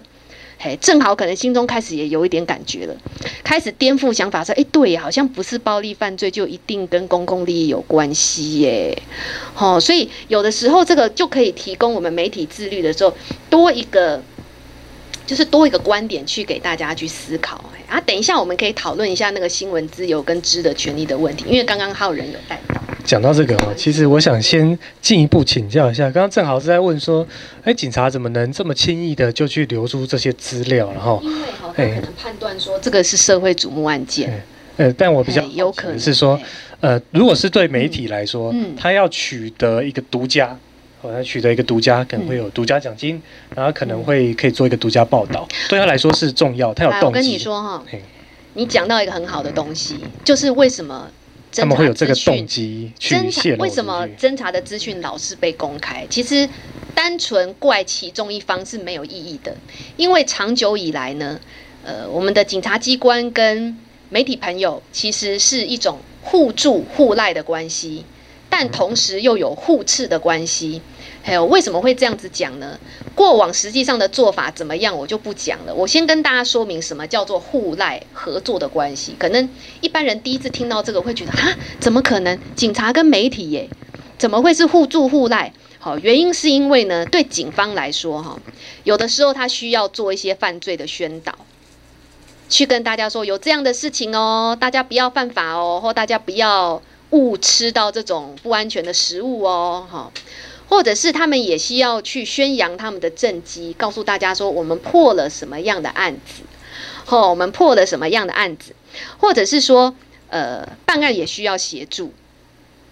比如说我刚刚 ATM 的那个案子，不就是办案需要协助吗？哦，对不对？不管是宣导犯罪啦，或者是警惕一些潜在的犯罪人，或警警惕一般民众啦，或者是宣扬政绩，这个是不是我警方的需求？这会形成一个动机，让我想要泄露。诶，不能讲泄露啦，就是公开这样的资讯出去，因为讲泄露好像有点负面的评价。那对于媒体朋友来说，我现在是一个 SNG 的年代。哦，也是呃，报纸很多页的年代，我需要画面呢、你怎么可以忍受一个案件讲讲讲，然后一张照片都没有，一个画面都没有，那样子不会吸睛啊？哦，这样子我们报道的丰富程度会有差别。那我也需要一个吸睛的社会案件。我所谓的吸睛，不一定是哗众取宠，应该说一个讯一个新闻，如果。你每一则都是抄检警的新闻稿，你觉得好看吗？一定要内容越详细越好，你才会觉得这则报道丰富，民众也觉得才会好看嘛。好，那对于新闻媒体朋友来说，我们都知道要查证，那我相信新闻媒体我们都会希望有一个合法、正当的查证的管道。我们并不是调纲说我一定要用一些邪门歪道去查证的。如果有一个公正的单位能够。当做我查证的对象，那实在是太好了。好，一方面我的报道有正当性，二方面我去确保我的报道内容应该能够是正确的。所以基本上我们媒体朋友会去信任检警机关。你今天愿意发新闻稿给我，那我应该就先信任说，哦，那这个应该有符合例外事由啊，不然你怎么会发稿子给我呢？那你愿意写在稿子，或你新闻发言人出来讲，那基本上我可以先信任你讲的内容应该是正确的吧？好，所以其实我们之间有这种。互助互赖的关系，所以会形成一种动机，让警察会想要公开这些资讯。好，因为确实有一些有符合例外事由，又对他有帮助。那对新闻媒体来说，我也会想要去跟他问这个讯息，因为你是一个表面上看起来是一个合法的查证的对象，而且我也需要画面啊。如果这个新闻刚好可以提供给我六十秒的画面，那不是很好吗？好，但是还是有一点互斥的关系，主要是存在在检警这边啦。因为如果说我们报道，去报道这样子的呃侦查中的讯息，报道太多的话呢，那又会反弹，又害到我自己嘛。嘿，如果我那个没有拿捏好，那是不是侦查可能就会没有办法顺利的进行下去？比如说我讲那个毒品咖啡包，你都还没有问过其他共犯，上游都还没有尝试去抓抓看，你就急着说我破案了。结果公布出去，哇！我本来想说提醒大家，就没想到因此导致有一些证物灭失了，或串供或逃亡嘛。好，这是有一点互斥的关系。你那个没有拿捏好的话，那你可能会收不回来。那再来，如果有失误的话，那反而太早报道出去，显得我的无能嘛。像南港那个案子，那个就不小心变成一个失误，你知道？因为我问过某个共犯了，我以为哎。透懂哎，我以为是这样子啊，监视器看起来也真的很像啊，哦，就赶快急着跟大家说，哦，抓到了，抓到了，就是另外一个人没有错，就没想到过几天就被打脸，那反而会凸显他失误的那个印象，知道？所以老实说，他们又是互助，可是又有一点互斥，我也会担心报道的太详细太多了，一方面会影响到我的侦查，二方面我不小心出贼的时候，反而就被大家知道了嘛。好所以侦查公开这件事情，永远不可能停歇的，因为就是有这样子的需求存在，而且二方面确实有例外是有可以公布的，所以我们永远会一直看到侦查的资讯被公开，那不一定是错的，不一定是错的，只是先跟大家介绍有这样子的动机存在啊。了解，但我还是有一点不懂，就是说，确实在很多的呃，你说要宣导啊，或者是，比如说，我印象很深刻，就是刚刚你你讲到那个。呃，要请大家帮忙帮忙注意嫌犯了，啊。嗯嗯嗯、我自己比较有印象深刻的是，呃，有时候我们会查到那种黑心食品，有没有？就是什么呃黑心豆腐啊，或者是黑心豆芽菜啊，叭叭之类的。我印象最深刻就是每次我阿嬷只要有看到那个黑心食品，就会打电话来跟我说那个不能吃，那个不能吃这样。所以我相信它有一定的作用。但我比较不能理解的是说，我们其实几乎每天的新闻啊，都会看到那种警察飞车追逐啊，然后把那个犯人然后就是抓下来哦，然后发现他酒驾啊，然后讲话胡言乱语啊，然后把他拉下来，或是把他呃控制住哦，大快人心这样。网络上马上就啊屁孩减一之类的。那我想说，这么小条的案子。远景也要留出那个，也不惜说会被救责或者什么，然后留出那个资讯。他们有有业绩，有有，就是他们会因此得到嘉奖啊、奖金之类的。当他们把这种资讯报道出来的时候。我觉得哈，这个问张律师就有一点不太精确了，对。但是呃，应该说，据我所知，不一定对考绩造成直接的影响，嘿。但是可能在调动方面，或许会有一些正面的帮助，嘿。那基本上去呃透露这样子的一些比较呃周边小条的新闻，主要呃对，因为我们有去问过他们的意见，说，诶，为什么你们会想要？去公布这些，因为老实说，有一些飞车追逐或抓酒驾的那个，也不是太社会瞩目的事情。你要你要说它是重大犯罪，好像也不太像。那其实讲到后来，那就是当做他们的政绩宣扬，或者是犯罪宣导，说不可以做这件事情哦。你如果做这件事情，我们就会去，好，就会去抓你，去帮你酒测。好，其实那个他们认为是有宣导的成分在里面了。宣导的成分在里面，嘿，那当然，如果你说，诶，张律师可是有符合例外吗？老实说，可能不是每个都有符合例外，嘿，那更深一步讲，你可能是要问说，那没有符合例外，那然后嘞，会不会怎么样？嘿，有没有对谁造成什么影响？会不会被处罚？嘿，那所以你会观察到说，呃，我们先不讲处罚那方面哈。你可能会讲说，诶，那所以公布的那又如何？因为其实最近哦，如果你还有看到这种飞车追逐啦，或者这种新闻，你会发现其实现在警方也做得很足，去识别化其实做得很足。你看到的那些哈，可能都有经过变身，都面貌也都糊掉了。哦，所以虽然说我们讲说，诶，侦查不公开，你公开的话可能会造成对那个个人有什么不良影响，那警方可能会跟你解释说，哦。好啦，那因为我们我公开了嘛，那我要避免这样的状况，那我就帮你去识别化就好啦。那去识别化是不是好像诶，那好像又没有任何人受到影响了？诶，因为我们去指责你违反这个原则，我一定是担心说，哦，因为你违反了，那可能你会影响到谁谁谁嘛。那现在一种我讲折中啦，他们折中的做法就是好啦，像这种好像不太符合例外的，可是因为我有帮你做好去识别化了。那好像又没有危害到谁的权利了，那那个案子也没有影响到后续的侦查，因为他们敢公布那种飞车追逐的，其实也没有什么后续的太多的证物要调查了嘛。案件大概就是这样子，和犯罪事实就是这样子的，所以他们会公布出来的，或许也是他们评估过，没有对后续比较安全影响。那因为我我多少你也让我做一下犯罪宣导嘛，那我就帮你整个都去识别化掉，我就让你那些你担心的问题，我让你不要发生。所以你们还是会继继续看到，那确实他可能没有符合例外事由，可是却又没有影响到谁的权利，因为他如果真的去识别化到你真的勾稽不到是谁，那你也很难讲说，嗯，你的这一次的的违反有影响到谁？原来如此。讲，哎，好，那那个刚刚有一个部分哦，我想这个问题可能稍微有点尖锐了哈。但是，身为因为刚刚刚好有讲到一些，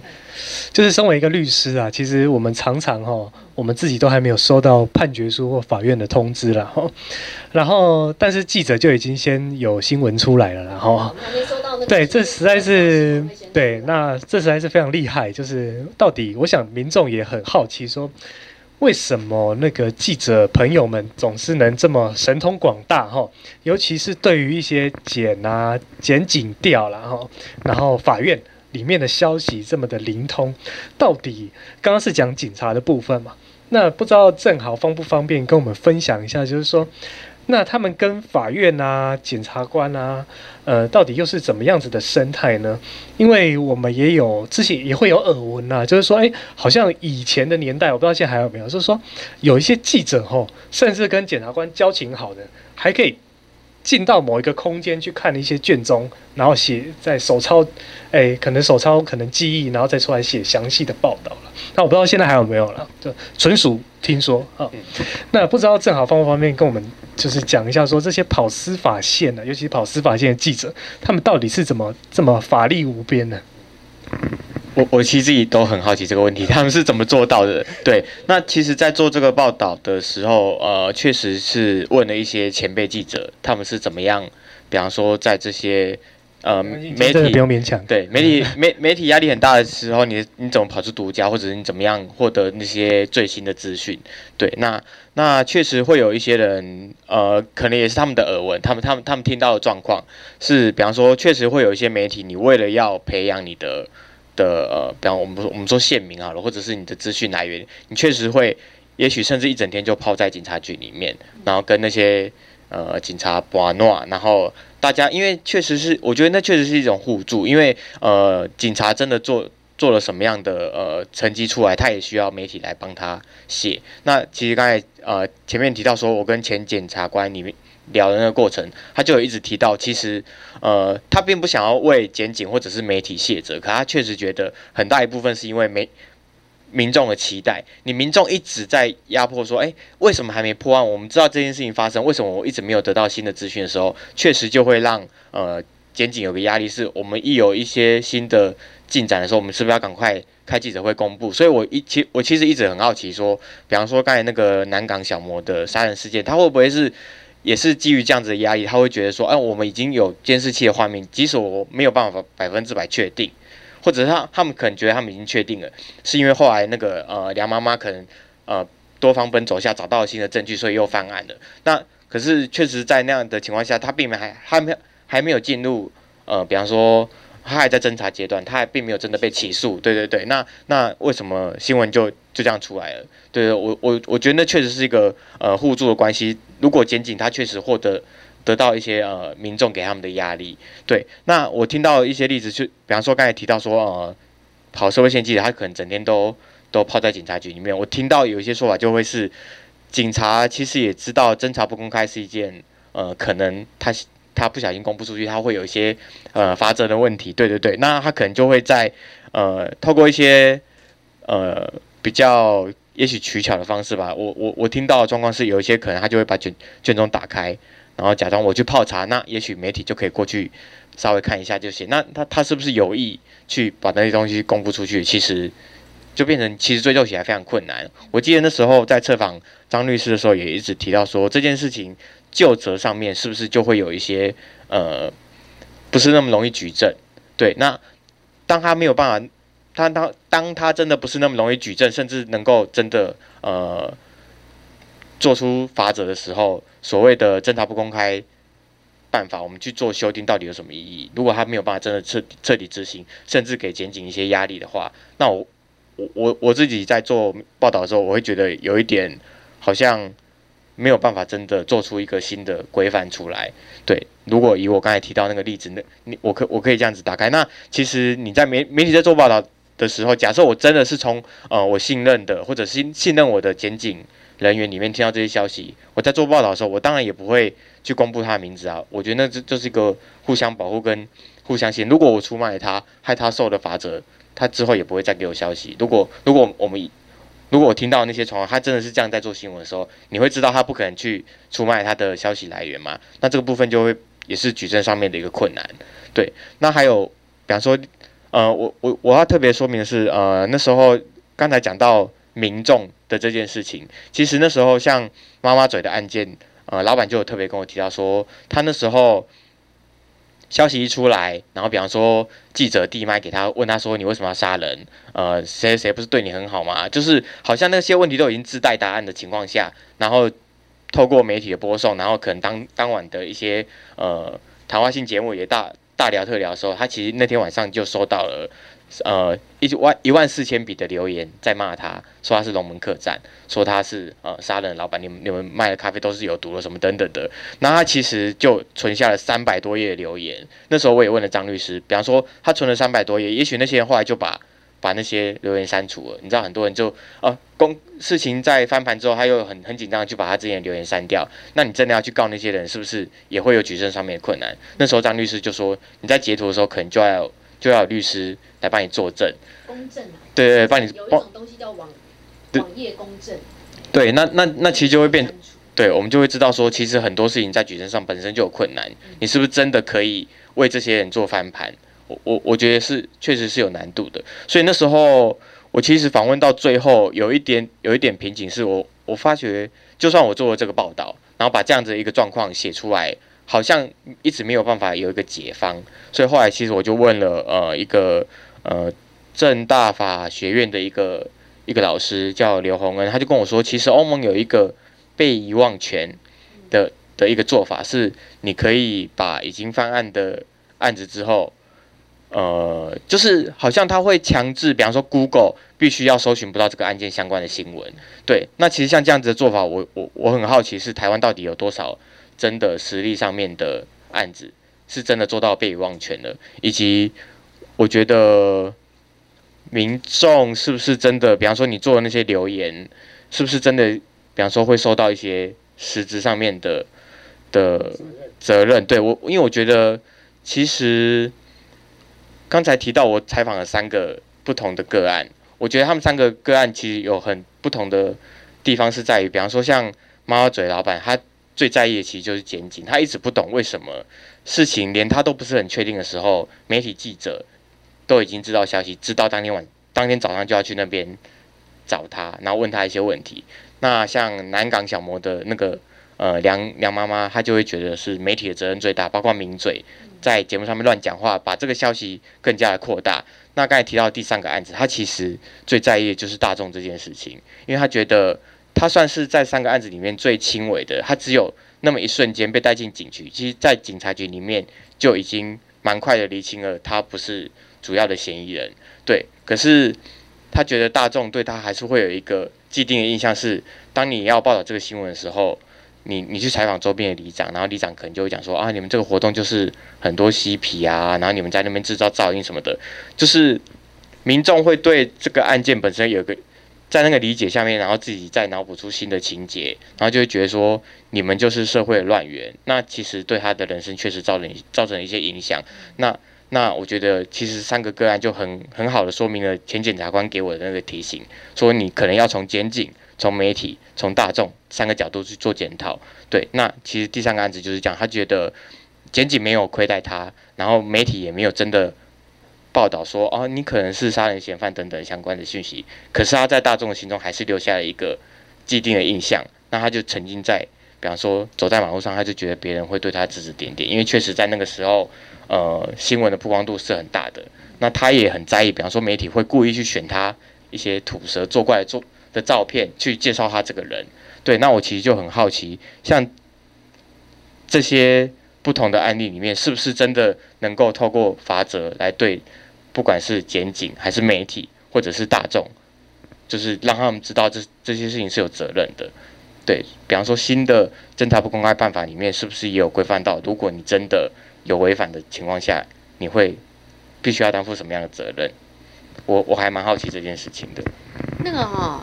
诶，法律责任的部分，如果是刑事责任的话呢？我刚刚不是有讲一些受规范的人吗？什么检警呐、辩护人呐、告诉代理人。如果我们真的明明知道这个不可以泄露，没有符合例外事由。我还去故意泄露出去的话，那我们刑法确实有一些处罚的规定了，比如说泄露国防以外的秘密罪，或者是泄露我业务上所知悉的秘密，好，确实是有刑罚的法则。比较不明确的是，我们这些没有被明确写在里面规范的人，比如说媒体朋友会问：好，那如果我真的不小心违反了，不管是我自己调刚 A 违反的，还是因为我误信了人家的话去违反的，那我新闻媒体会有什么责任吗？好，其实还是会有民事责任的。那个就回到，呃，因为我们新闻媒体朋友，我们现在报道，你看以前很像制造业，每天的新闻报道都很多，所以多多少少都会听过有人被告什么侵害名誉权、侵害隐私权，要求损害赔偿。好，那如果是侵害名誉权，可能又有回什么回复名誉的处分，可能要求你们用怎样的篇幅做一个澄清报道，有没有常听到？哦，媒体同业常被告这样的东西。那所以在我们这种侦查不公开的案例里面呢，如果没有符合例外事由，哦，报道出去了，而影响到某个人的名誉或隐私的时候，可能确实人家会来告这样的诉讼，就是侵害名誉权或隐私权的民事损害赔偿的诉讼。哦，然后如果是跟名誉权相关，那可能就会诉之声明又会有一个说要希望做到怎样回复名誉的处分呐。好，那因为今天时间的关系，没有办法讲得很细。那在那样的案例里面呢，法官就会去评估你有没有尽到合理的查证义务。哈，因为我们侵害名誉权跟侵害隐私权，我们都有一些判断的标准。好，主要是呢，法院就会都会去看你们报道的这件事情是不是跟公共利益有关系。好，因为这个就。可以带到我们刚刚讲，最后我们要讨论那个新闻自由、之的权利跟被遗忘权的问题啦。哈，在这个地方先插播一下哈，就是说。在这类侦查不公开的案件里面，跟媒体朋友的座谈，我们永远都会讨论到新闻自由跟知的权利的问题。因为如果你过度的限制侦查中的资讯的话，那又会有一派说法认为，那你这样是钳制我们的新闻自由，跟去迫害我们民众知的权利嘛？哈，那在这边呢，要先给大家一个观念，哈，要先给大家一个观念，在。我们刚刚从直播一开始一直到现在，我们会一直听到有几个权利一直被提出来，好，个人的权利、宪法保障的权利哦，比如说呃名誉权、好隐私权跟人身安全，这个都算是我们宪法有保障的权利。那另外一端是新闻自由跟知的权利呀，哎，新闻自由跟知的权利，我们侦查不公开，我讲说我保障这些人的。名誉、隐私、自由，可是对另外一方来说，可是我有新闻自由啊，我有知的权利呀、啊，吼，那在这个时候，到底要怎么去取舍啊？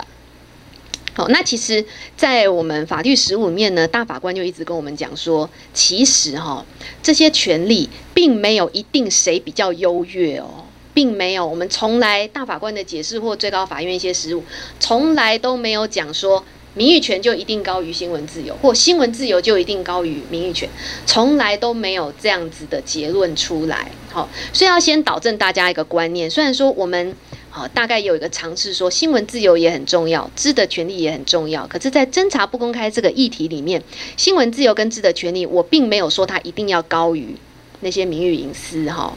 不然我们不会有侦查不公开的原则。那。呃，大家也要体会到一点哈，新闻自由跟知的权利，它其实都是言论自由的一环，而且这两个新闻自由这样的概念跟知的权利这样的概念，就张律师个人的感觉啦，它更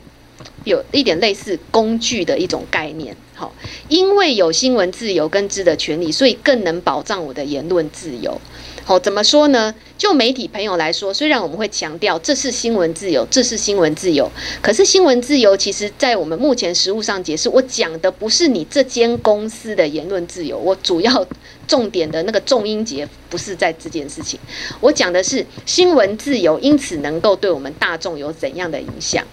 好，对不对？因为对我们民众来说，我们之所以有言论自由，可能是因为我们会去发表一些意见。哦，我们会去形成一些我们个人的想法。那我希望我形成的个人意见想法能够去跟大家自由的交流嘛。但是我要有一个想法，好，或我要有一些评论，我是不是要先有资讯？如果我们台湾今天是一个资讯不自由流通的国家，那我言论自由一定会受到影响，因为我没有资讯，我就不可能去进一步去形成我的一些个人意见嘛。哦，所以新闻自由，老实说，我保障的不是保障媒体。那间公司本身，我保障的终究还是回到一般社会大众他的言论自由。那知的权利也是，它也有一点工具性，嘿，因为就像我讲的，我要有言论的自由，我要形成我的个人意见哈，发展我这个人的特性，我的人格，那我一定要先能够知道这些资讯嘛。知的权利就在讲知道这件事情。我要能够不受干扰的去接收这些讯息，不能有人刻意的去阻挡我讯息的来源。那另外，进而我也可以去请求这样的资讯。嘿，但是我讲过了，这两个东西都带有一点工具性，而且我们大家可以去做一个反面思考。虽然哈，民众乡民们可能会讲说，我有知的权利呀，好，可是你可能要换一个角度思想，可是就是有些东西是你不需要知道的，并不是你想知道什么，那个东西就一定有你知道的价值，是不一定的。那可能讲到这边，你就觉得啊，张律师好像在打高空哦，讲到后来还是没有讲到底要，呃，遇到问题的时候，通常会怎么判断谁比较优越啊？那只能因为没有办法讲太深。只有先跟大家讲个原则，就是我报道这件事情是不是跟大众有关？好，因为其实我们在六八九号解释有稍微带到这个，什么叫做具有新闻价值的新闻呢？什么是在权衡的时候会比较容易过关的？那就是你这则新闻有公益性，属于大众会想关切的，比如说一些弊案的揭露啦，一些公共卫生啊、公共设施的安全呐。如果是报道这样的内容，那我可能会认为，虽然有涉及一些名誉跟隐私，但是你可以稍微退让一下。可是如果今天你报道这个内容纯粹是八卦性的，或者是只是让大家哈可以有一些话题，可是其实跟公益没有关系，也不是大众想关切的。比如说纯粹是一些艺人的很私人、很私人的一些隐私，那你可能会认为说，诶，虽然说他是公众人物，可是。他的这个很私密、很私密的隐私，老实说，不是每个人都想知道啊。你们不是常常看到一些公共论坛报道一些影剧新闻，下面就一堆人留言说“干我屁事”，他是谁，对不对？就是开始会有这种反思出现嘛。那你可能就会开始思考说：“诶，这样的新闻可能，嗯，真的出问题告到法院的时候，我们可能就会权衡的结果，可能就会认为我要优先保护他的隐私跟名誉啦。好，所以公益性这个东西是可以。”拿来当做标准的，那所谓的什么叫做公益、公共利益，那就是跟多数人不特定人有关的事项嘛。啊，老实说，这个就已经很好操作了。艺人他很私人的一些事情，觉得跟不特定人的利益有关系吗？没有嘛，顶多是茶余饭后闲聊嘛，那不是你的利益呀，也不是你的利益呀。哈，很遗憾今天没有办法讲得太细，可是今天至少你看过这个直播，你要先有有一个观念，就是。相较于侦查不公开，想要保护的那些东西呀、跟新闻自由之的权利相冲突的时候，并没有说谁一定是站在比较优越的角度。我们并没有说新闻自由就一定优先，没有一定优先这件事情。可是，呃，我们会例外的让新闻自由跟知的权利可以开一道小门，哈，让你进来这个领域，那就是我刚刚讲的。如果是为了维护大部分人的生命财产安全，或者是为了要避免社会的纷扰、安定民心，或或者是在个案中有特别又保护某个人合法权利的必要的时候，这个时候我就会允许新闻自由可以进来我的领域，我可以允许你知道这些讯息，嘿，这就是一个权衡的过程啊。其实我们的例外的那些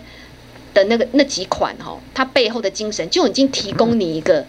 权衡的切入点了，好，所以其实媒体朋友以后在自律的时候，也可以用这个稍微来判断一下，好，就是当你报道你觉得毛毛的，诶，好像会有一点问题，那你可能就要思考说，这个案件哈，到底有没有跟社会大众有关系啊？这个会不会属于那种报道出来会导致下面留言说好无聊的新闻，干我屁事？如果你预想到可能会是有这样的反应，那你可能就要有一点警戒心，说这个可能就。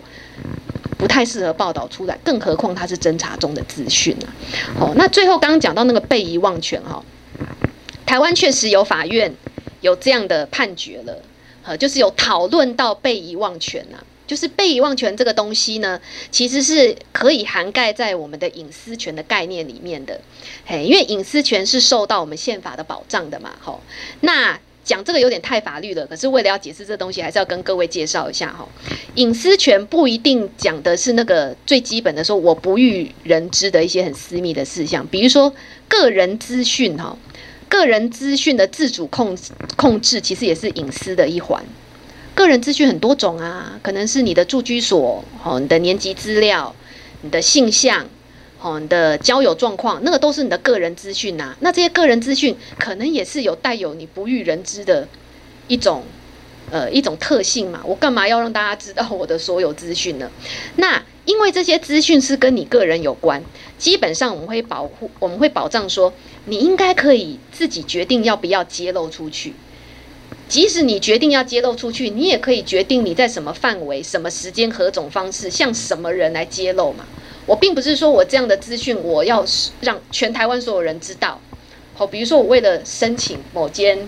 百货公司的会员，我会决定好，因为我想要有折扣，我要几点，所以我愿意透露给新光三月知道。可是我不见得想要给原百知道啊，因为你的折扣比较差嘛，对不对？所以说我去 Costco 买东西，可是代表你想要 Costco，哎，我这样讲不好，不是代表他有做泄露。我去某间大卖场，我愿意申请会员，可是代表我愿意这个资讯。再由你分享给别人吗？没有嘛？那我讲到我有这个控制权。那当有一个关于我的错误资讯出去的时候，诶，我好像也应该要能够自主控制，你不应该再继续流露在外嘛？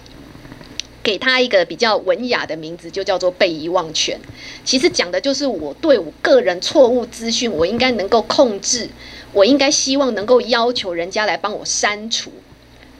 所以讲到后来，法院就说：“哦，其实这个被遗忘权并不是一个新的东西啦，哦，只是这个文雅的名字可能大家以前没有听过。可是其实就是以前我们大法官讲的那个资讯的自主控制啊，吼。但是可能正好刚刚就有提到了，诶，那如果告到法院有曾经有赢的案例嘛，吼，因为张律师时间的关系，我并没有帮大家去地毯式的搜寻，但是确实有判决已经讨论到了，有人来告过这个，去告 Google 了。”好，那法院有给予一些判断的标准呢。他讲说，哈，也并不是说你要求人家删除，人家就要删除哦，哈，因为这个又是你又牵涉到人家的言论自由了。你看，常常大家的权利在互相冲突。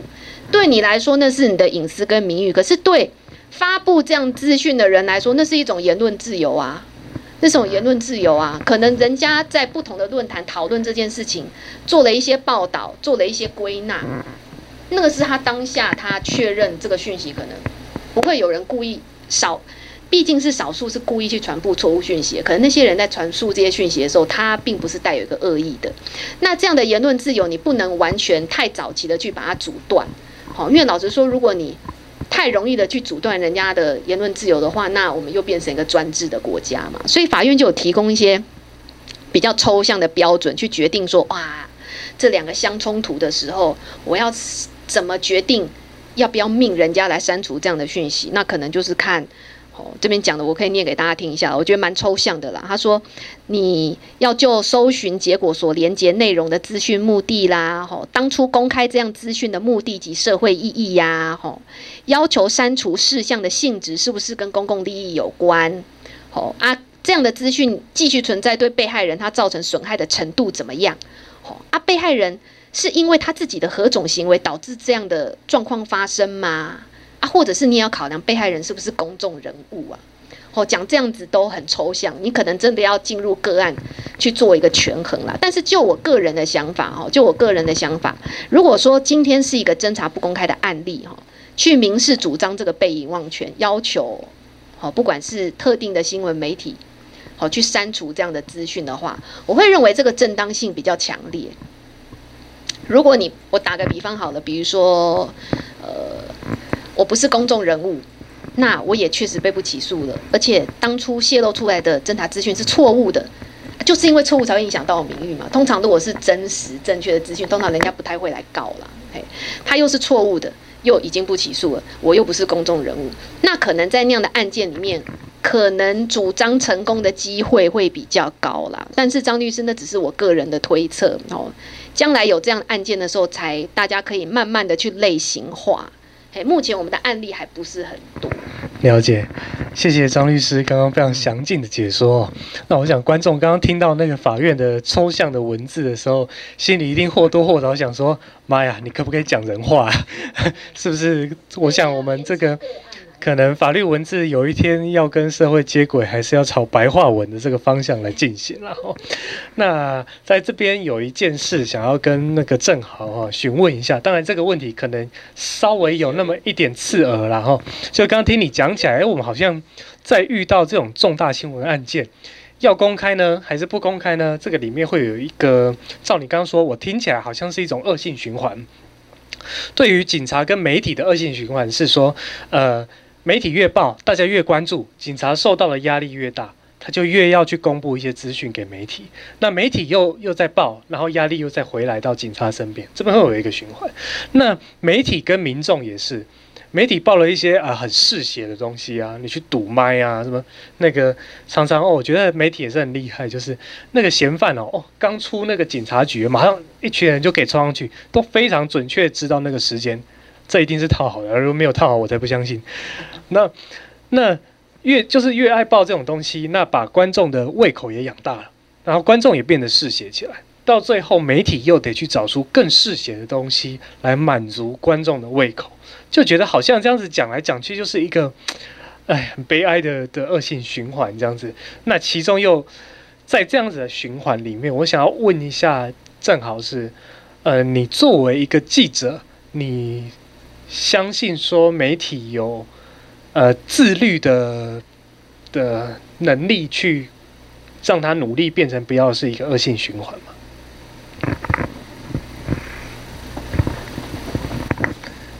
媒体自律这件事情，呃，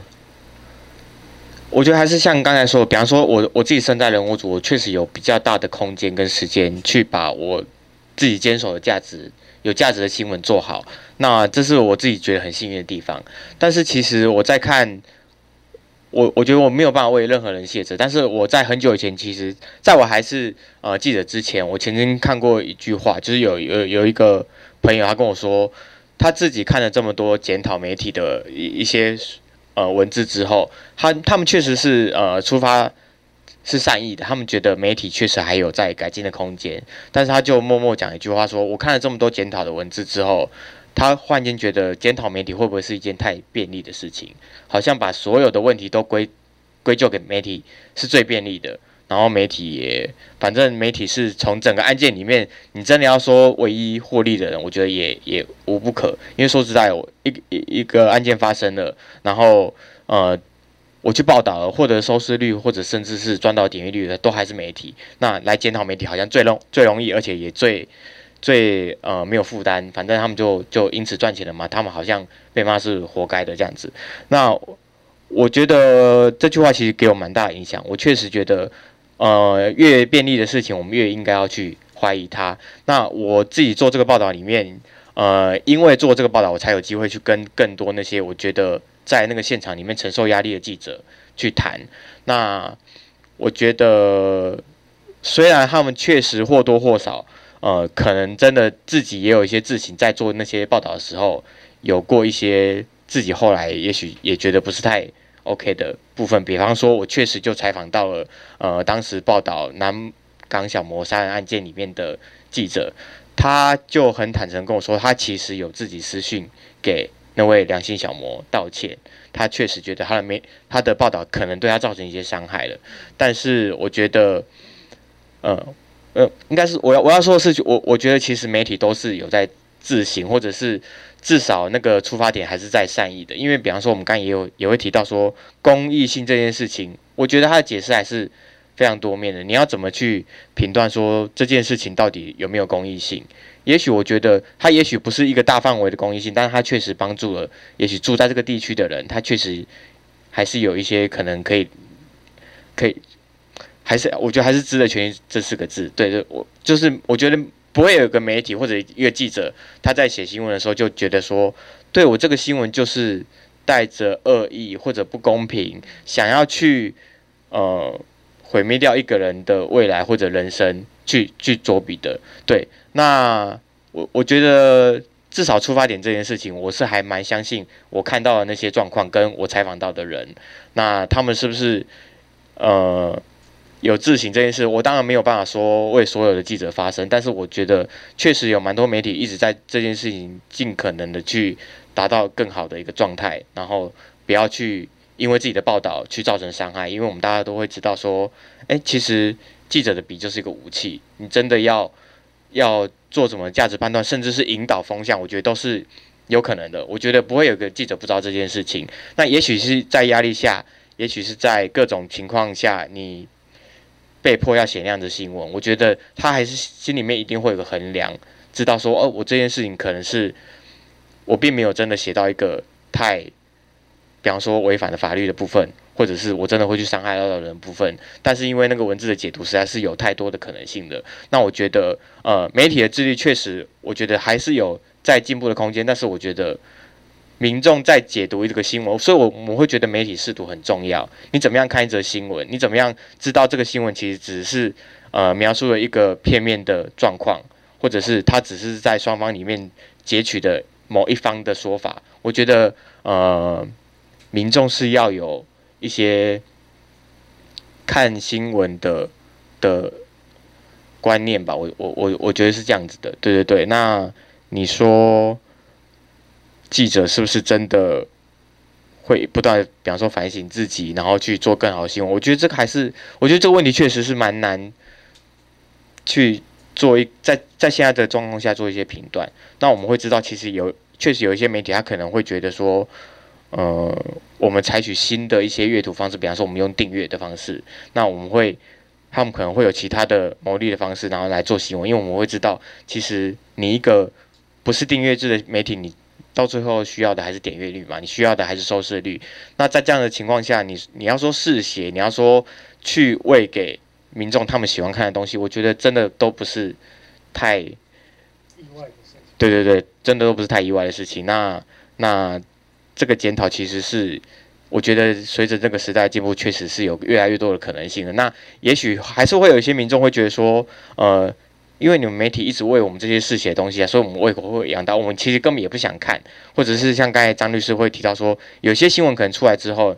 下面就会有人留留言说，关我屁事，你为什么要喂这种东西给我？但是其实我们反思回来，当你说干我屁事的时候，确实，也许那个新闻还是会有些人去看的，他确实就点进去了。那这个这个部分，你说是一个恶性循环，我觉得。也也也确实是啊，那我们要怎么样去打破这个恶性循环？我觉得是，如果以今天的主题是侦查不公开来说的话，我这我确实觉得检警媒体跟大众都会有都要有一些观念上面的改变，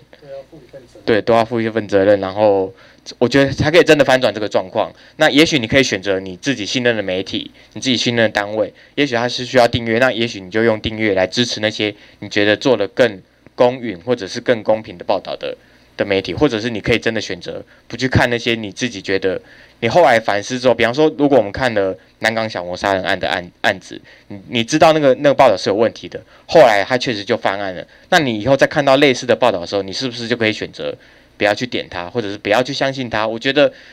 当民众不相信，或者当民众留给那个新闻更大的一些，你你不要被那个文字限缩住的时候，其实你对那个需要被。被那个被遗忘权保护的人也是一种保护，对，因为我觉得我其实那时候知道被遗忘权的时候，我是有一点悲观的，就是我觉得一件事情要真的被遗忘，并不是这么容易的事情。其实，在现代，对，所以我觉得其实最好的一个保护还是你就是从一开始就应该要保留一个呃开放的态度去看这个人，那我觉得他会受到的伤害就小一点，对，而且。我其实刚才我我不晓得时间还有没有可能讨论到这件事，但是比方说像刚才提张律师有提到被遗忘权，他那个案子是去告 Google 嘛，但是我其实就很好奇为什么会是 Google 要作为一个被被告者去处理这件事情？希望这则新闻能够从那个搜寻的结果里面消失。嗯，对，但是其实跳出这样的讯息讯息出来。嗯。对，但是其实我我自己就会觉得需要被检讨，其实可能是做的那那则报道的媒体。对，那那这些其实是不是就还是真的有在改进的空间？我觉得是大家可以再多想一下的。啊，不知道那个两位有没有看过那个《与恶的距离》？我个人没有看。我 我有看，你有看啊？我有一个，呃，那我我这个不算暴雷啦，就是说。他与恶的距离，因为刚呼应就是两位讲的主题哦，我真的想起了一句话了，就是他里面最后一幕哦，是一个那个编新闻台的编辑，就是造成了这一连串的风波啊，很多人也受伤啊，然后大家都就是弄出很多悲剧的时候，他说我们都是好人，不知道为什么事情会变成这样。我刚刚听起来，其实我我就一直有一点想到这句话，就是说。可能在这个侦查不公开，然后变得侦查很公开，然后造成新的被被害人的这个过程里面，或许民众、媒体、检警，哈，呃，可能都没有什么真正的恶意了，哈。但是大家的结果却可能是造成这个新的被害人。那其实我也想说，其实我们今天这个主题啊，虽然是说谁是被害人，然后。但是其实我也想到，那另外一个问题就是说，那谁是加害人？在刚刚的过程里面，会觉得说，诶，会不会是我们在这样子的一个呃，在发生案件的时候，一直太执着于迅速的找出真正的加害人，有可能是好奇心，有可能是担心，然后反而自己也变成了呃另一种的加害人了？我我其实是会有这样子的想法，然后那今天大概呃剩下今天有 Q&A 吗？今天有 Q&A 吗？有有观众有问题吗？目前没有，是不是？哎，好，那我们可以进入聊天时间啊啊，那个那大概还有十分钟的时间了。我想说，今天难得那个正好来，安婷有没有什么问题特别想要问一下郑关于记者权啊，或者是？对，因为呃也跟大家简介一下啦。虽然说刚刚张律师不是有介绍说，其实侦查不公开作业办法规范的对象没有把媒体涵盖进来嘛，但其实这个作业办法新定的内容，其实另一方面其实也还是算有规范到他们，对他们造成很大的影响。嘿，因为呃，侦查不公开作业办法呢，它有规定说，就像我们刚刚不是有分享说，以前听说有人把卷宗摊在那边，那。啊，他就去泡茶。那有人可能过去瞄一下，得知了侦查中资讯嘛。但像我们规定有采访禁制区，什么意思？就是比如说在警局里面哈，或者是在地检署里面，它规定你只能在特定的一个小范围里面去做采访的行动。好，那像办公室区域是你绝对不能进去的，那个是禁制区。那再来呢，我们其实也有明文规定说，呃。侦查机关不可以带同媒体办案，所以以前以前你可能有时候会看到那个现场模拟呀，哦，新闻你也看到现场模拟新闻，以后你会发现最近好像没有再看到了，因为不行这么做。那另外呢，大家有没有印象说，诶，最近看的新闻好像一概哈，如果说有那种被告被带着进入警察局的画面，可能都是戴着安全帽，然后警察还帮他用。那个外套这样遮住嘛，然后你完全拍不到那个人的脸，那可能有些乡民就愤恨不平，说，呃，犯罪的人你还给他保护什么的。可是因为我们的侦查不公开作业办法有规定说，侦查机关不可以任由媒体去拍摄或去度麦克风去采访那些被告及犯罪嫌疑人啊，就是。有很多规制到你们的状态，一定对你们的采访行动造成一些影响。那不知道说目前在媒体圈，大家对这些规定有什么想法，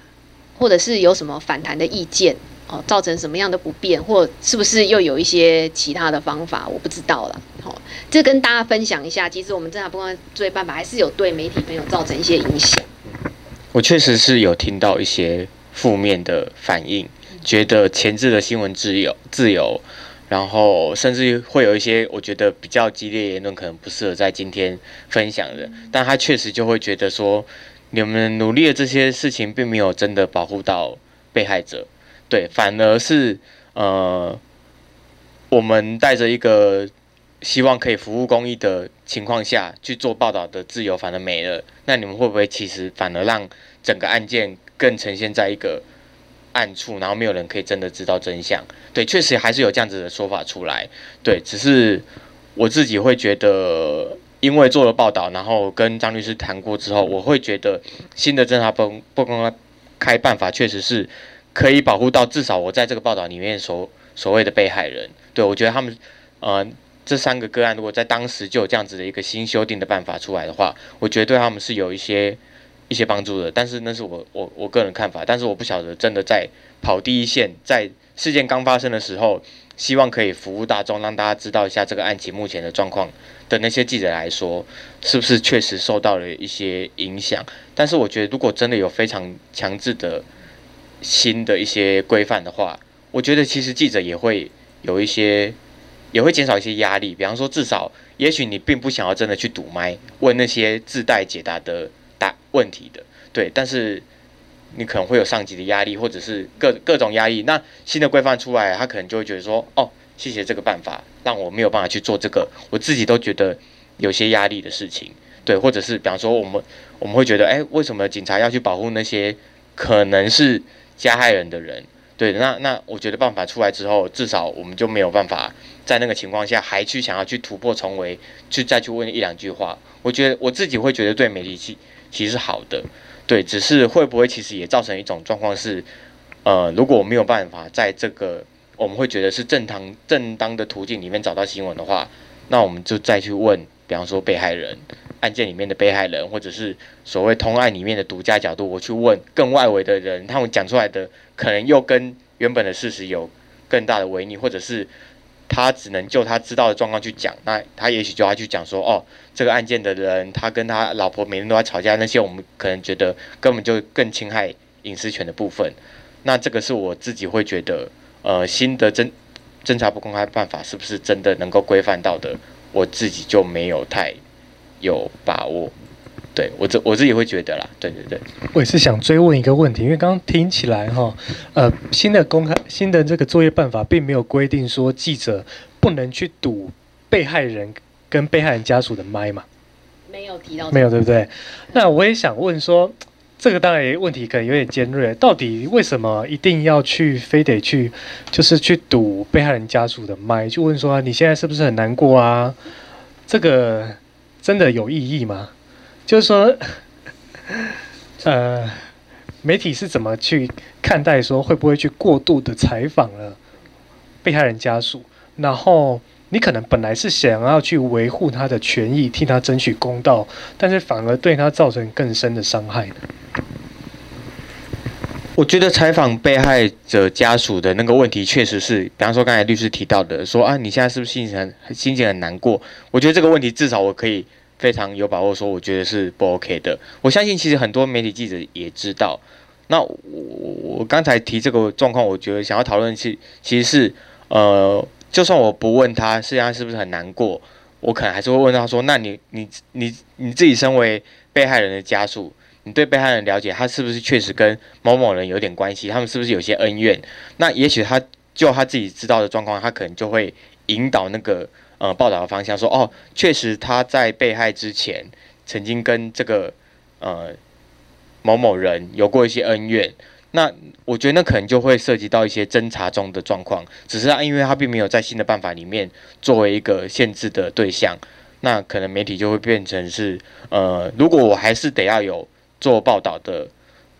就是我还是得要做报告报道的话，那我没有办法去问检警，或者我没有按没有办法按照我以前。依循的方式获得新闻的话，我可能就会更大量的去采访这些人。对，那我我会觉得那会不会反而是一个呃，